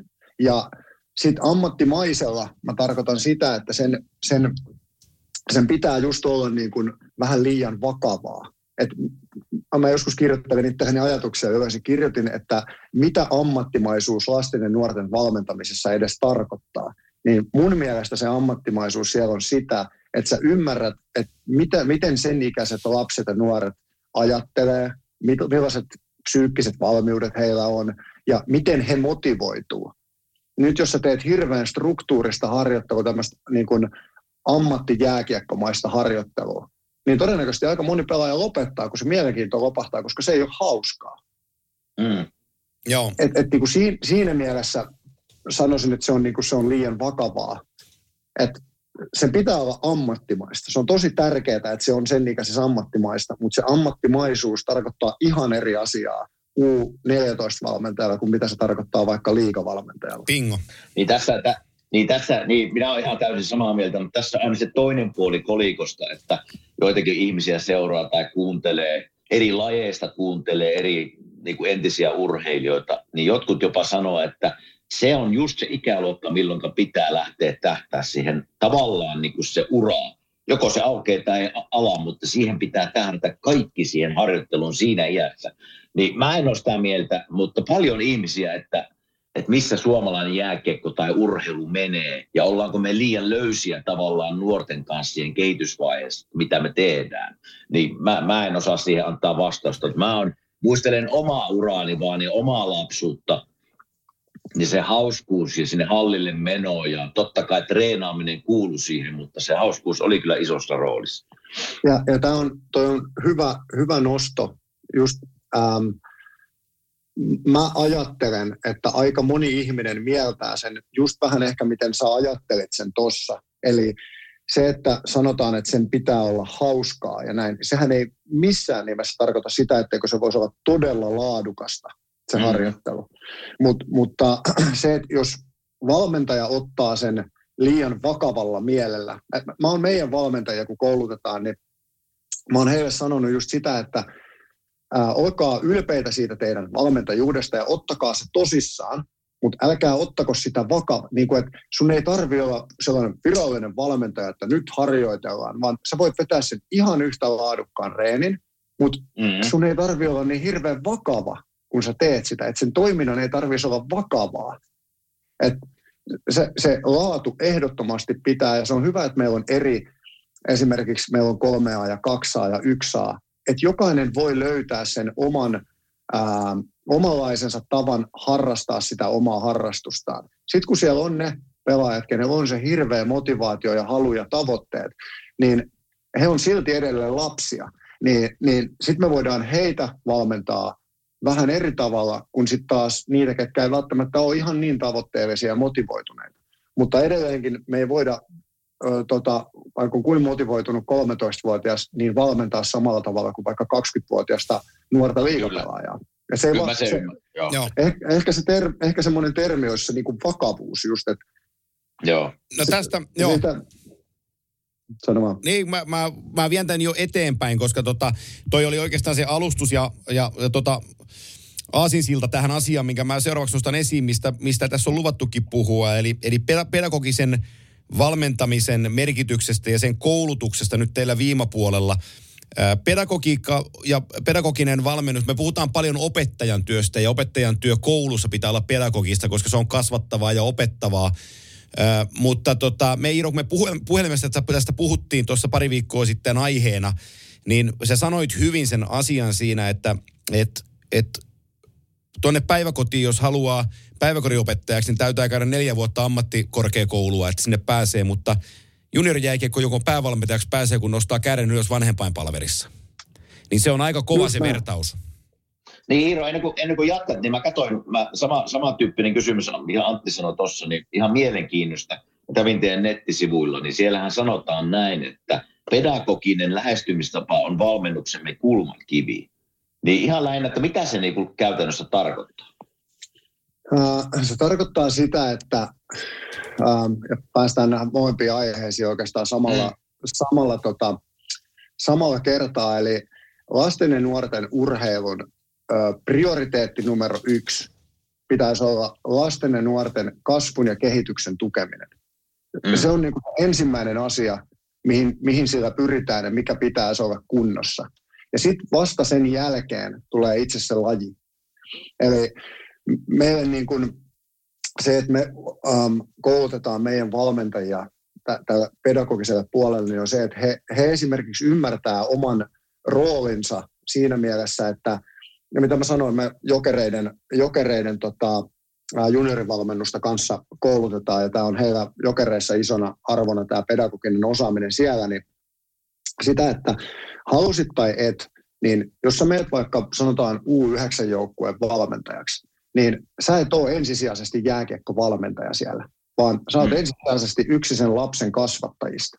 Ja sen jälkeen tulee vasta se jääkiekkovalmentajuus. Niin on tärkeää ymmärtää se oma roolinsa ää, sen lapsen elämässä, että sä oot sille esimerkki, esikuva, asiat mitä sä sanot, ää, tavallaan semmoinen arvomaailma, mitä sä tuot, vaikka helppo esimerkki, vaikka läksyt, niin jos sä vitsailet siitä, että ää, mitä läksyjä tarvitsee tehdä ja kato lätkää vaan ja uujille ja hiomaan ja artikkaa, niin se lapsi oikeasti ottaa sen, koska sä olet auktoriteetti, sä hän ehkä ihailee sua, niin se ottaa oikeasti sydämeensä sen, mitä sä sanot. Ja se vaikuttaa sen lapsen arvomaailmaan ja ajatusmaailmaan, miten sä puhut, millaista arvomaailmaa sä tuot esiin. Ja sitten päästään siihen, että ää, esimerkiksi pitäisi ymmärtää se, että minkä ikäisten, jos mennään vaikka 5-vuotiaasta 15-vuotiaaseen, niin minkälaiset kognitiiviset valmiudet, eli vaikka psyykkiset ja sosiaaliset valmiudet on minkäkin ikäisillä. Et esimerkiksi alle, oliko se nyt alle 9 vai 10-vuotiaat, niin heillä ei ole ironian tajua. Eli jos, niin kuin te tiedätte, niin jääkiekkomaailmaan kuuluu sarkasmi hyvin vahvasti. Kyllä. Niin nyt, nyt kun sä heität jonkun sarkastisen tai ironisen jutun, vaikka näihin läksyihin liittyen, niin kahdeksanvuotias ei ymmärrä, että se on ironiaa. Se ottaa se tosissaan. Mm. Tai, tai esimerkiksi vaikka miten valmentajat keskustelee toisilleen. Et nyt jos mä heitän jonkun sarkastisen läpän mun äh, kollega valmentajalle ja lapset kuuntelee vieressä, niin he ei ymmärrä, että se on vitsi. Ja he Niin. hakee taas malleja yhteiseen toimintaan siitä, että miten me toimitaan yhdessä. Niin tästä hyvä esimerkki. Antti itse asiassa nosti, kun valmentaa siellä nuoria, niin vi- viime jaksossa, ja se on ihan tähän liittyvä juttu, eli pelin aikana tuomareille huutaminen ja kielenkäyttö. Ja se, se että mitenkä ne seuraa sinua, ne kuuntelee, ja minkälaista kielenkäyttöä sinä käytät, niin sillä on hirmu merkitys lasten ja nuorten kasvattamisesta, kun sä oot kuitenkin, niin kuin sanoit, niin esimerkki isähahmo tavallaan siellä penkin takana niin, niin näillä, näillä on merkitys. Ja nä, nä, näitä on hyvä, että näistä jutellaan ja, ja valmentajia kasvatetaan. Ja just siihen, että niin painotetaan sitä, että si- sillä kielenkäyntöllä on iso merkitys. Ja mä voin, mä, Joo, ja sit, mä, mä sanon Iiro tähän väliin vaan, mä Mm. tunnustan sen verran, että mä oon, mä oon, sä puhuit tuossa oman uras osalta siitä, että sä oot kiitollinen, että se, valme, se valmentajuus aukesi ja sä ymmärsit, mikä sun tehtävä jääkiekossa on. Mä oon, mä oon kokenut sen saman tilanteen, kun mä oon päässyt mun jääkiekkohommani loppu selkävaivaan ja sitten mä pääsin media-alalle ja mä sain tämän selostajahomman ja sitä kautta niin kun pääsin oleen edelleen jääkiekkoperheessä mukana, niin mä ymmärsin silloin, mikä mun tarinani tässä työmerkityksessä on. Mutta sitten kun mä oon mennyt juniorivalmentajaksi, niin mulla on herännyt uudestaan se valo siitä, että itse asiassa mä tiedän tästä lajista tosi paljon – ja mä olen varmasti niin kuin auktoriteetti juurikin niille lapsille, kun ne, ne kuuntelee näitäkin ohjelmia ja, ja tota, seuraa selostuksia. Mutta en mä silti, mä oon hyvä esimerkki siitä. Mä olen niin tunnepitoinen jätkä, että, että en mä nyt siellä kirosanoja huuda, mutta kyllä mäkin huomaan välillä niin kuin pelissä kesken reagoivani tuomarin vihelykseen tai joku mun pelaaja tekee jonkun väärän liikkeen, niin tulee sellainen spontaani reaktio, tiiäksä, että voi vitsi. Ja sitten mä itse tajuan sen, niin kuin, että, että eihän mun pidä tällä. Mua alkaa niin kuin hävettää se. Koska se, se tulee niin helposti. Siihen on niin helppo mennä siihen sen tunteen mukaan, kun tuossa 13-vuotiaan pojan pelaaja ollaan sen olevinaan niin tosissaan. Joo, ja toi on, toihan niin kuin, ähm, mekin aina kun me pidetään noita koulutuksia, äh, niin sitä niin kuin halutaan tuoda esiin, että kaikki ymmärtää, itsekin on aika perfektionisti tämmöisissä asioissa, niin ikinähän mitkään asiat, vaikka mitä me opetetaan valmennustyyleistä tai oppimistyyleistä tai näistä kasvatuksellisista asioista, niin ei ne ikinä toteudu niin kuin 100 prosenttia, ikinä pääse täydellisyyteen. Semmoista mahdollisuutta ei ole. Mutta, mm. ja tuossahan on myös se, että sulla on intohimoa sitä lajia kohtaan – niin nythän taas kun sä oot tunteella mukana siinä, niin sähän oot myös sitten taas toisaalta osalta startuttamassa sitä intohimoa myös niihin lapsiin. Et sit jos sä vedät itse niinku ihan robotiksi ja toimitaan vaan ohjekirjan mukaan, niin se välittyy myös Totta, tosi vahvasti Ni, niihin lapsiin. Ja sitten toi, toi esikuva asia, niin mä pelaan itteni kautta sitä, että kun mä, mä olin vaikka ala-asteella tai yläasteella, niin käytännössä mun elämän auktoriteetit ja mun kasvattajathan oli mun omat vanhemmat, mun koulun opettaja ja mun urheilujoukkueiden valmentajat. Ja voi sanoa, että mua ei se koulunkäynti kiinnostanut ihan hirveästi silloin. Se ei ollut niin kuin ihan prioriteetti kärjessä. Ja sitten taas jääkiekko oli niin kuin se tärkein asia elämässä. Niin se mun jääkiekkojoukkueen valmentaja on niin kuin ollut mun omien vanhempien ulkopuolella niin isoin tekijä mm. ja isoin rooli mun, mun kasvattajana, minkälaisia arvoja ja moraalia ja työn tekemisen kulttuuria tai työn tekemättömyyden kulttuuria opetetaan muiden ihmisten kunnioittamista, kaikkea tätä, että se, se on niin kuin hyvä, hyvä tiedostaa ja ymmärtää.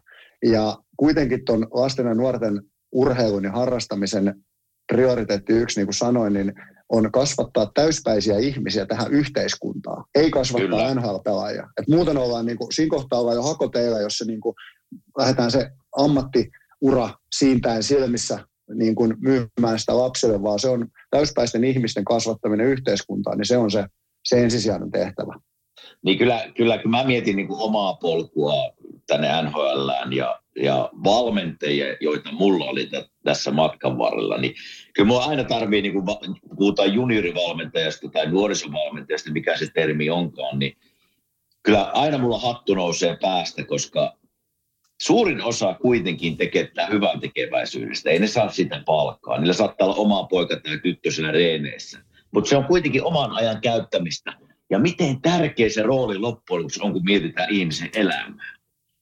Niin kyllä, kyllä se, se, se että, että me pystytään, tai teidän firma tai sinä pystyt auttamaan ja tavallaan kertomaan, jos se ei ihan hallussa ole, mikä se kasvattamisen merkitys on, tai isähahmon merkitys siellä hallilla, että pystytään auttamaan sitä, niin mehän kasvatetaan, just niin kuin sanoit, mehän kasvatetaan niin kuin ihmisiä tähän yhteiskuntaan, ei välttämättä niin kuin jääkiekkoon, vaan yhteiskuntaan, jossa ne pystyy taas auttamaan muita ihmisiä. Että sillä juniorivalmentamisella, nuorisovalmentamisella on ihan äärettömän iso merkitys miten sä sitä teet. Ja jos siihen apukeinoja löytyy vaikka teidän kautta, niin on se aika hieno juttu. Mä otan, Joo, nyt, mä otan, tohon, to, oh, sano vaan, sano vaan. Niin, tuohon to, sen verran haluan sen, sen, sen korostaa, että niin kuin sanoin koulunkäynnin kiinnostamisesta, niin missään nimessä tämä meidän, meidän pedagoginen koulutus, mitä, mikä me ollaan rakennettu, niin mä, mä oon ollut tässä vaan lähinnä jääkiekkokonsulttina, että meillä on ihan – ihan alan kasvatustieteen ammattilaiset ollut, ollut tätä tekemässä. Ja niin kuin, sehän tässä on hienoa tässä niin kuin kasvatus- ja pedagogisessa puolessa, kun kaikki oikeasti perustuu tutkittuun tietoon. Eli ei, kenenkään ei tarvitse kertoa mielipiteitä ja omia ajatuksia, vaan tästä on tehty niin valtava määrä tutkimusta eri ikäisistä lapsista ja nuorista ja toimimista malleista ja kasva, kasvatusteorioista, että niin kun se on faktatietoa, niin semmoista tietoa on myös kiva viedä eteenpäin, kun sä tiedät, että se on, se on niin kuin se on, eikä se ole sun henkilökohtainen mielipide.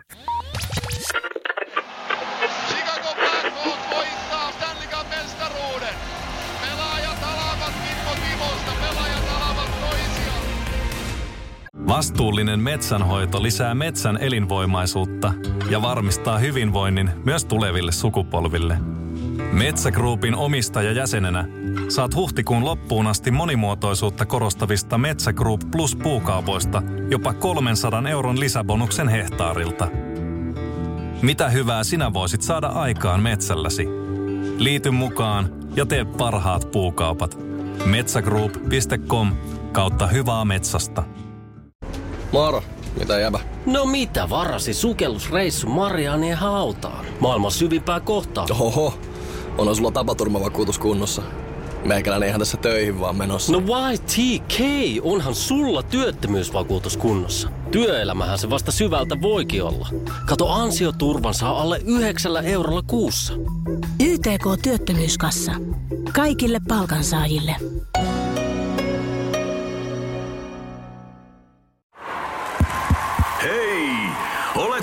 Vaikuttavia vaikutusmahdollisuuksia vailla? Vaikuttaja on sähkösoppari, jolla voit vaikuttaa omaan sähkölaskuusi. Jos vaikutuit, aloita vaikuttaminen. Vaasan sähkö.fi kautta vaikuttaja.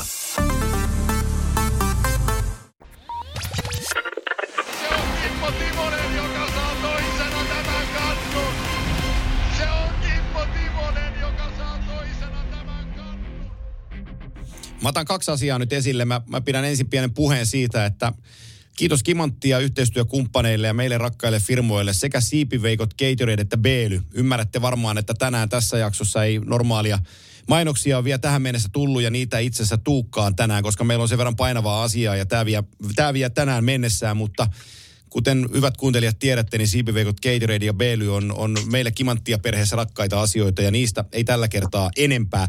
Mä otan tuohon, mistä puhuitte auktoriteeteista ja jutuista, elävän esimerkin.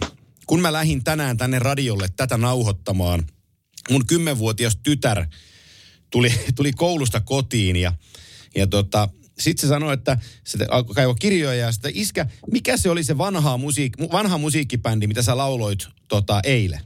Satuin laulaan ää, Roxettea. Listen to your heart-kappaletta. Ja tota, sitten tyttäreni kaivoi Spotify siitä, että laita se mulle tohon, että laita se pyöriin. Ja mä vedin takkia päälle, kun lähdin tänne päin ja, ja tota, se laittoi sen pyöriin ja sanoi, että iskä, tämä on tosi vanhaa musiikkia. Sä kuuntelet kyllä huonoa musiikkia, mä kuuntelen paljon parempaa musiikkia kuin sä. Niin mä vastasin mun tyttärelleni sanomalla, että tiedätkö sä rakas, että mielipideasioista ei kannata kiistellä, koska mä oon aina oikeassa. Se katsoi ihan tyhmänä, että kuka sulle tolla on sanonut? Mä sitä mun ala-asteen opettajani Juha-Petri Nieminen. Auktoriteetti Kyllä. mulle. Sieltä. Mä muistan sen, Kyllä. mä muistan sen niin kuin 38 vuoden takaa. Hän sanoi luokan edessä, Kyllä. tosi urheiluja pyrinnön pitkäaikainen. Hänen, hänen opissa mä oon oppinut pelaamaan koripalloa. Mä pystyn striittiä pelaamaan ja osaan säännöt ja osaan heittää ja pystyn pelaamaan. Mä oon oppinut lentopalloa suunnistaa urheilun kautta. Hän, hän on mulle iso auktoriteetti mun nuoruudessa. Mun, mä oon ala-asteen opettaja kolmesta kutoseen.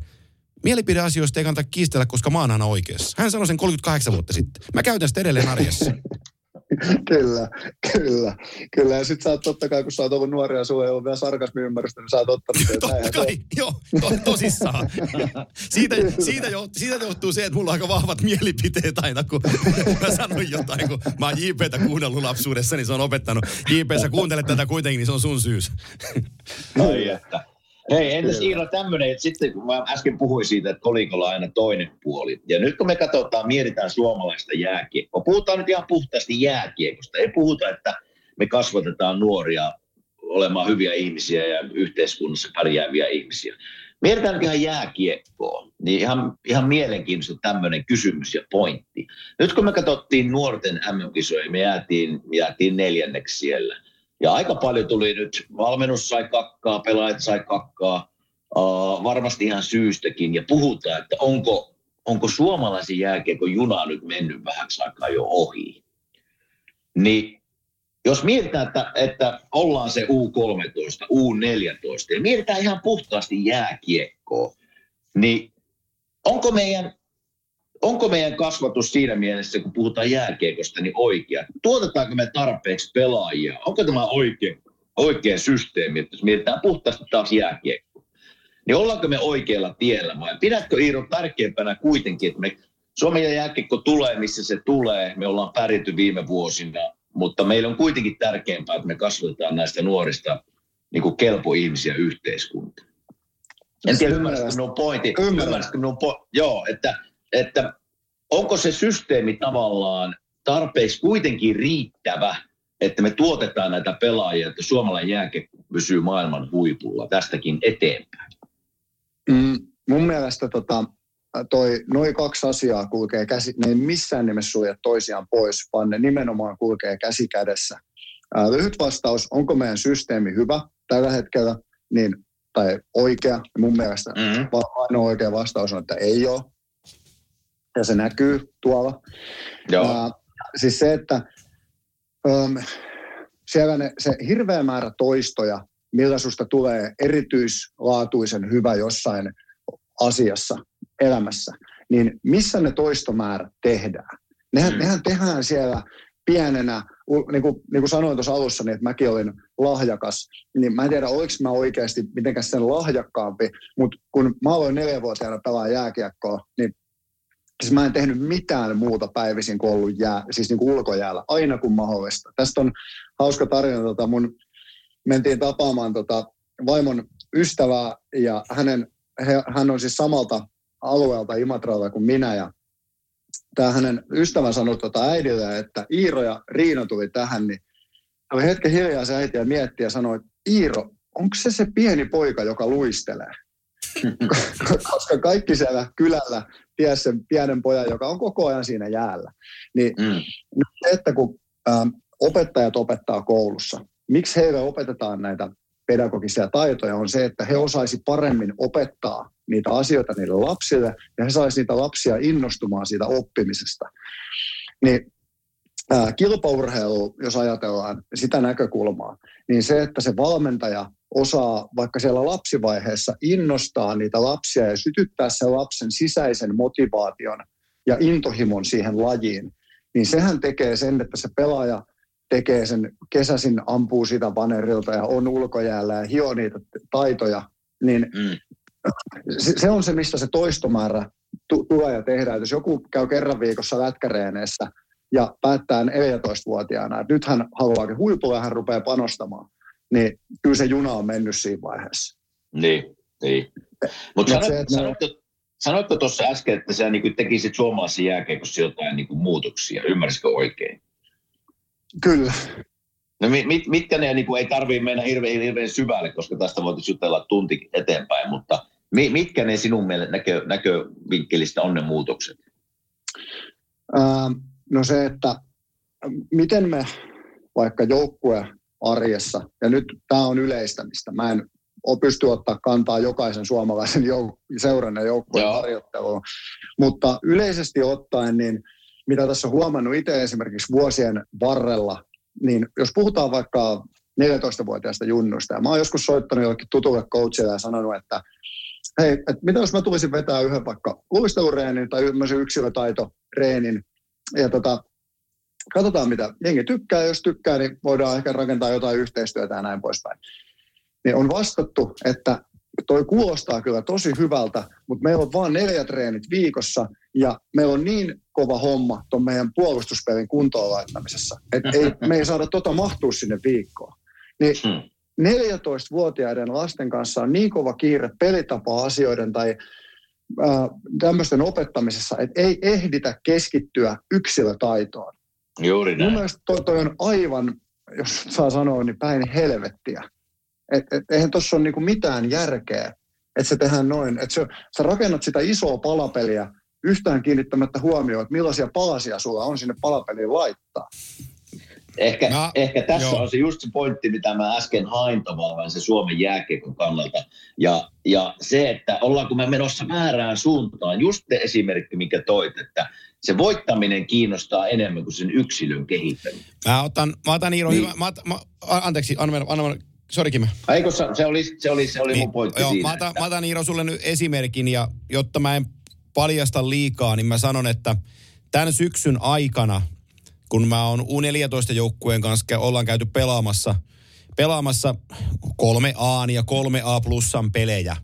Ja tota, sit me pelataan tiettyjä vastustajia vastaan ja mä katson, kun se vastustajajoukkue pelaa.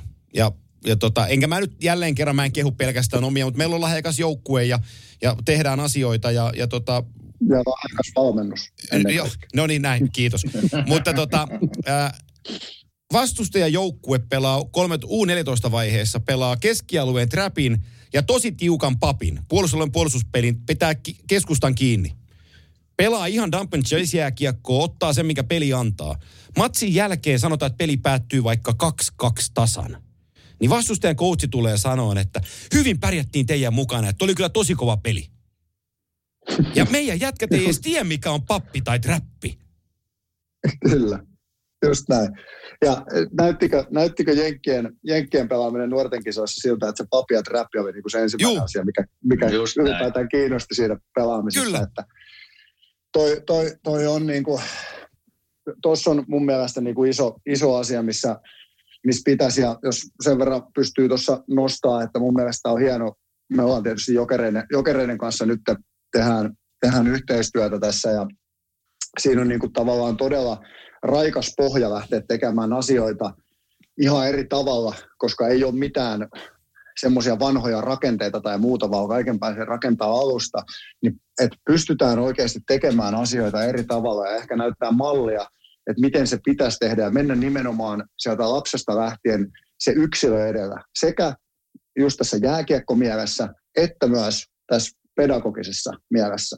Ja sitten jos katsotaan niin kuin isommassa kuvassa tätä suomalaisen jääkiekon tulevaisuutta, niin ää, on todella huolestuttavaa. Paljon harrastajamäärät on pudonnut. Et pelkästään etelän alueella viisi vuotta sitten, ää, tai viiden vuoden aikajaksossa, niin oli 250 harrastajaa, niin kuin aloittajaa vähemmän.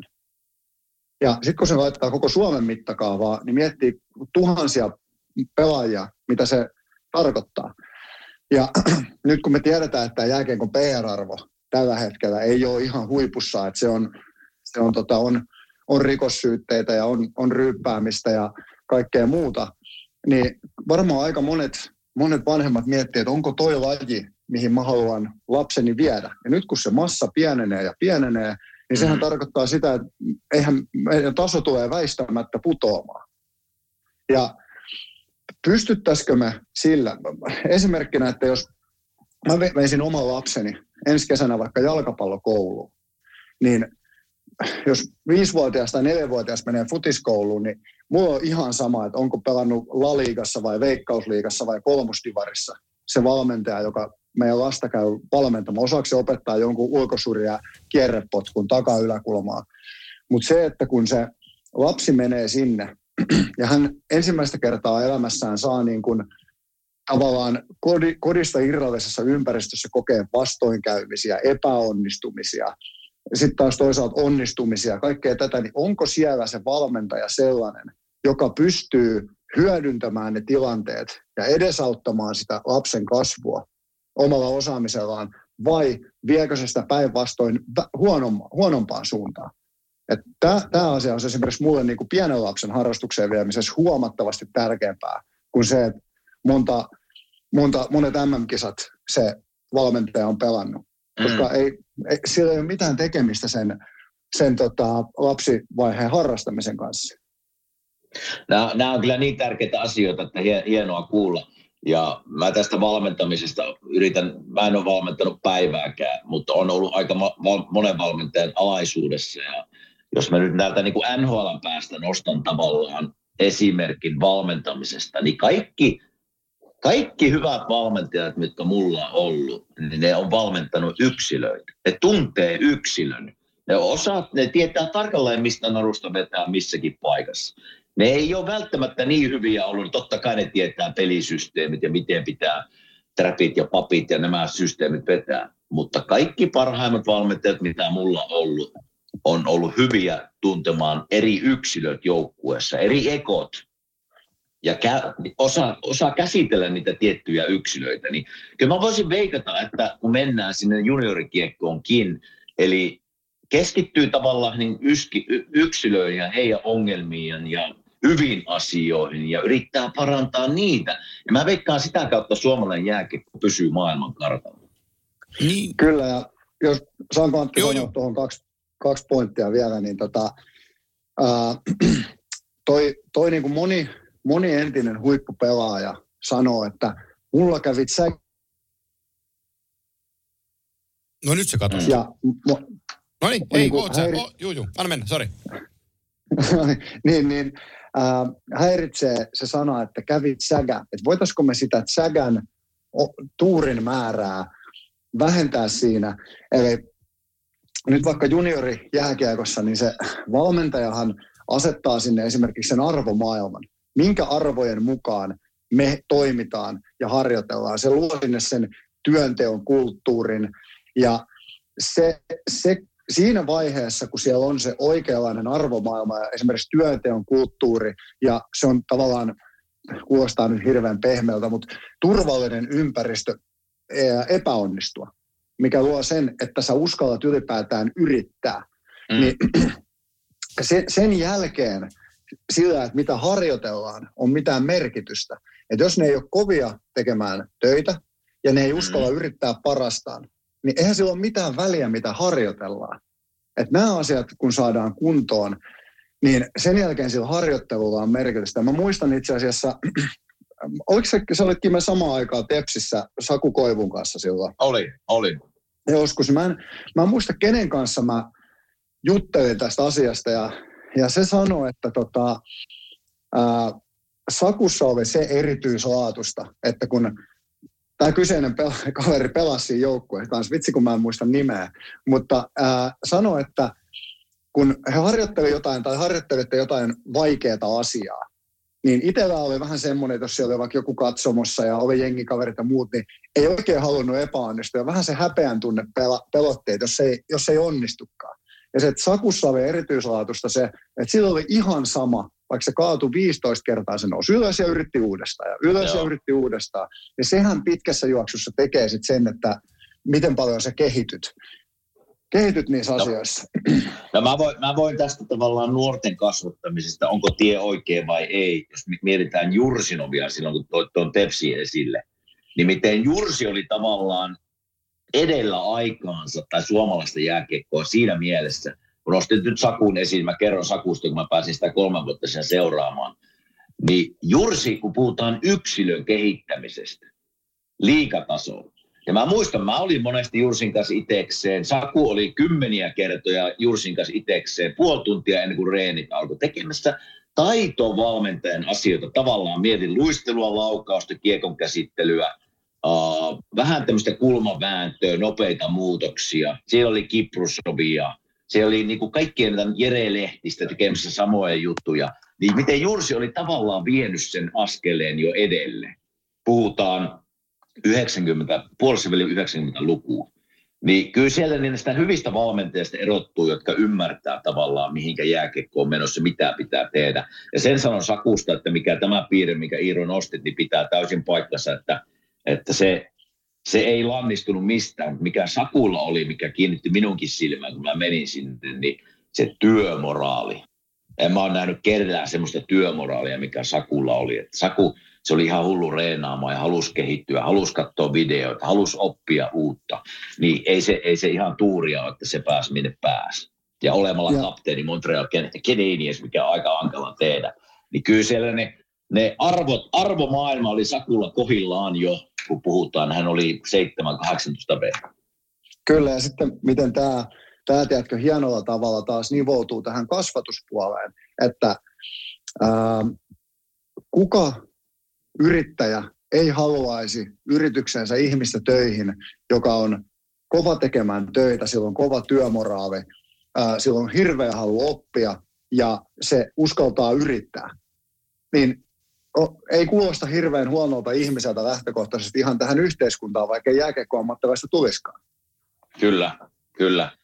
Mutta kyllä mä sanon vielä tähän va- valmentamiseen ennen kuin sitten lopetan oman puheenvuoroni, mutta on, on, on, on, se, on se hankala homma. Eli kaikille valmentajille, mä nostan kyllä hatun päästä, kun puhutaan varsinkin juniorien nuorisovalmentamista, niin se, se ei ole helppo homma, koska siellä se näkee tavallaan, lapset on erilaisia, kaikilla on eri haaveet, kaikilla on eri mielikuva tavallaan, mihin mennään. On, on, on ylivilkkaita lapsia, on vähän raahoisimpia lapsia, on, on, jotka ei puhu mitään, on, hy, on hyviä pelaajia, on vähän heikompitasoisia pelaajia, että näitä jaksetaan käsitellä. Ja totta kai se päämäärä on se, niin kuin jääkiekko on se yhteisjuttu, mitä kaikki tekee, mutta se, että yhteiskuntaan rakentuu hy, hyviä ihmisiä, se on se tärkeä homma. Mutta sanoisin sen, että mikä nosti Iiro tärkeänä suomalaisten jääkiekkoa ajatellen, niin keskittyminen enemmän nyt sinne yksilöihin kuin siihen joukkueen voittamiseen, niin se on, mä näen, että se on se tie, millä minä pääsin tavallaan minne pääsin. Ja, ja mä näen, että se on edelleen se tie saada Suomeen hyviä jääkiekkoilijoita. Kyllä, just näin. Ja tuon perusteella, kun sä, miten sä tuet noita asioita sanoiksi mitä pointteja säkin nostat itse tuossa, niin ehkä jopa suosittelisin harkitsemista, että pitäisikö valmentaa. Niin, kyllä. Antti, onko sulla siellä valmentajan paikka vapaana? No, Kolmosvalmentaja. Vedetään kesällä, vedetään kesällä viiman vehkeen päälle ja vedetään leiriä Kuopiossa, niin siinähän se tulee. No niin, mä tuun huutaa tuomareille. Just näin. Just näin. Mä luulen, hei, tämä meidän keskustelu on ollut sen verran ö, antoisaa ja mä todella toivon, että, että juniorit, jääkiekkovalmentajat, jääkiekko vanhemmat ja urheilun ystävät on kuunnellut tämän tämän tota viestin, joka Iiro tuolta tuo. Ja, ja tota, jos sulle Iiro passaa, niin kun me ollaan tammikuussa, niin otetaan vielä tuonne kevätpuolelle, mennään vaikka huhtikuulle, toukokuulle, niin tota, otetaan toinen vierailu vielä ja jatketaan tästä aiheesta, jos se sulle sopii. Niin me saataisiin tätä, saatais tätä puhuttua lisää, mutta ennen kuin me rupean klousaan tätä, niin Viimahokki löytyy, Viimahokki löytyy, löytyy netistä ja sieltä löytyy kaikki asiat, eli viimahokkey.com. Mutta kerro toki, mitä teillä Viimalla tällä hetkellä on, miten teidän toimintaa pääsee mukaan ja miten sua voi seurailla?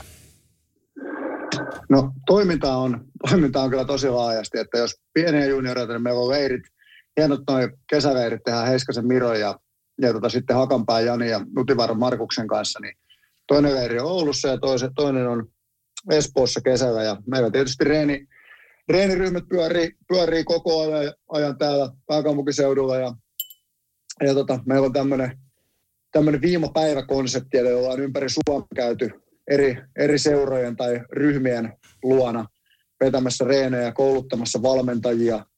Ja, ja tota, tähän niin kuin aiheeseen, mistä on puhuttu, niin kuten sanoin, niin me ollaan, me ollaan tähän käytetty käytetty paljon aikaa ja vaivaa ja rakennettu tuohon pedagogiseen hommaan niin neliosainen koulutuskokonaisuus, missä on ammatti-ihmiset ollut sitä tekemässä ja, ja tota, on varmasti semmoinen, semmoinen osa-alue, mikä tota, mitä monessa paikassa tarvii, että ei muuta kuin ottaa, ottaa meihin, meihin kontaktia, jos mikään, mikään aihealue niin, kuin niin sanotusti kutsittelee. Ja, ja tota, me pystytään sitten räätälöimään aina, aina mallit sen mukaisesti, että meidän ensisijainen tehtävä on auttaa pelaajia. Ja kun autetaan valmentajia, niin autetaan sitä kautta myös pelaajia. Ja, ja tota, Instagramista löytyy ja nettisivut, kuten sanoitkin, niin sieltä varmasti, varmasti löytyy tietoja. Sitten vaan puhelinta käteen tai mailia eteenpäin, niin päästään asioissa eteenpäin.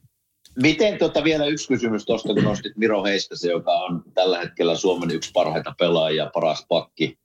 Niin onko Miro teidän niin kuin leirissä, käyttääkö Miro teidän palveluita? Jos käyttää, niin mi- mitä Miro noinkin hyvänä pakkina, niin mi- mitä siihen niin kuin kuuluu?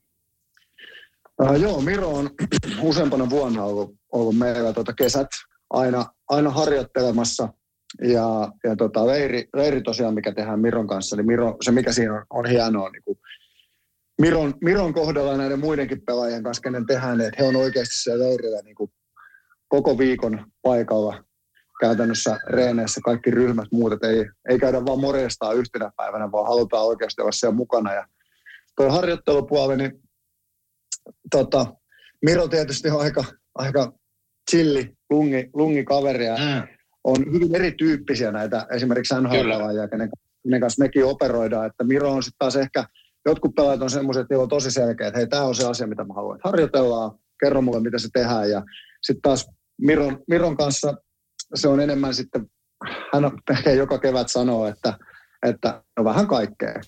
Ja, ja tota, sitten, sitten niin kuin monipuolisesti harjoitellaan, totta kai ton tason pelaajalla, niin me nyt ei ihan mitään luistelutekniikan perusteita ei tarvitse just, menisin, just menisin sanoa, että Miro tulee sinne, että tee musta parempi luistelija. Kyllä. Mutta toi on, toi on hienoa, tiedätkö, niin kun, mikä mua inspiroi näissä huippupelaajissa tosi, tosi paljon, niin mm. on se, että Uh, mä muistan, mä oon Mirolle sanonut, ja Purijärvi Jesse tulee mieleen, kenelle on sanonut tämän saman, että älkää nyt ymmärtäkö tätä väärin. Mutta mm. musta on niinku todella hieno huomata, että miten paljon teissä on asioita, missä me voidaan tehdä teistä parempia. Että sulla on yksi, sulla on pelaaja, joka on jo NHLn top 5 pakki. Ja hänelläkin on kuitenkin selkeästi asioita, mitä pyst- mistä pystyy tekemään huomattavasti parempia. Niin on niin todella inspiroivaa se, että miten hyvä se voikaan olla, kun niitä osa-alueita vielä kehitetään. Että Kyllä. Se, on niin kuin, se on masentavin asia sanoa pelaajalle, että hei, sä, sulla on kaikki taidot tikissä, fysiikka tikissä, ei, toi on se sun taso. Joo, ei riitä, ei riitä. enempää, enempää, enempää ei, ole, ei ole tehtävissä. Että aina tullaan siihen, että joku osaa pelata ja joku ei. se, on, se on kuitenkin keskimääräisesti aika tärkeää tuossa huippujääkiekko-hommassa. Joo, se olisi, olisi, olisi hyvä, jos osaisi pelata. Kyllä. Kyllä. Näin ollen. Olipa mielenkiintoinen jakso. Oli erittäin Hyvä. mielenkiintoinen jakso. Kiitos Iiro tota, vierailusta. Oli ilo ja Kiitos. kunnia saada puhua näistä asioista sun kanssa. Tota, tsemppiä arkeen, viiman jukureiden, jokereiden yksilövalmennuksen ja sitten toivon mukaan toi kannustetaan seuraaja ottaa teihin yhteyttä tuon pedagogisen valmennuksen suhteen, koska puhutaan todella tärkeästä asiasta ja se tässä jaksossa tulikin, tulikin tänään kirkkaasti se viesti läpi. Niin kiitos Iiro vierailusta ja kaikkea hyvää kevääseen ja tähän alkavaan vuoteen ja ollaanhan koodissa vähän myöhemmin. Kiitos samoin, näin tehdään. Yes, moi. Moi. Moro.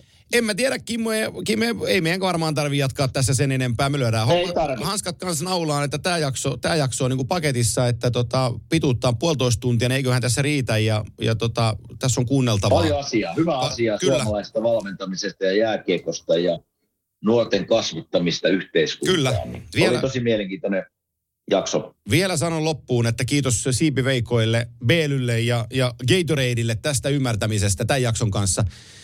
Ja tota, ensi viikolla jälleen tuttuun tapaan sponsorit ja meidän yhteistyökumppanimme on matkassa mukana, mutta nyt tuli, nyt tuli tällainen jakso ja, ja tota, kyllä asiaa piisasi. Toivottavasti rakkaat ihmiset voitte kuunnella ja ö, saatte kopin tästä jaksosta. Ei sen enempää. Kiitoksia ja palataan ensi viikolla asiaan Kimanttia podcastin parissa. Moi! Moro, mitä jäbä? No mitä, mitä? Appiukko toi Faberseen munat remontiajaksi meille. Kaikki ne kolme. Oho, mm-hmm. on sulla kotivakuutus kunnossa. Meikäläinen ihan tässä töihin vaan menossa. No YTK! Onhan sulla työttömyysvakuutus kunnossa. Työelämähän se vasta arvokasta onkin. Kato ansioturvansa alle 9 eurolla kuussa. YTK Työttömyyskassa. Kaikille palkansaajille.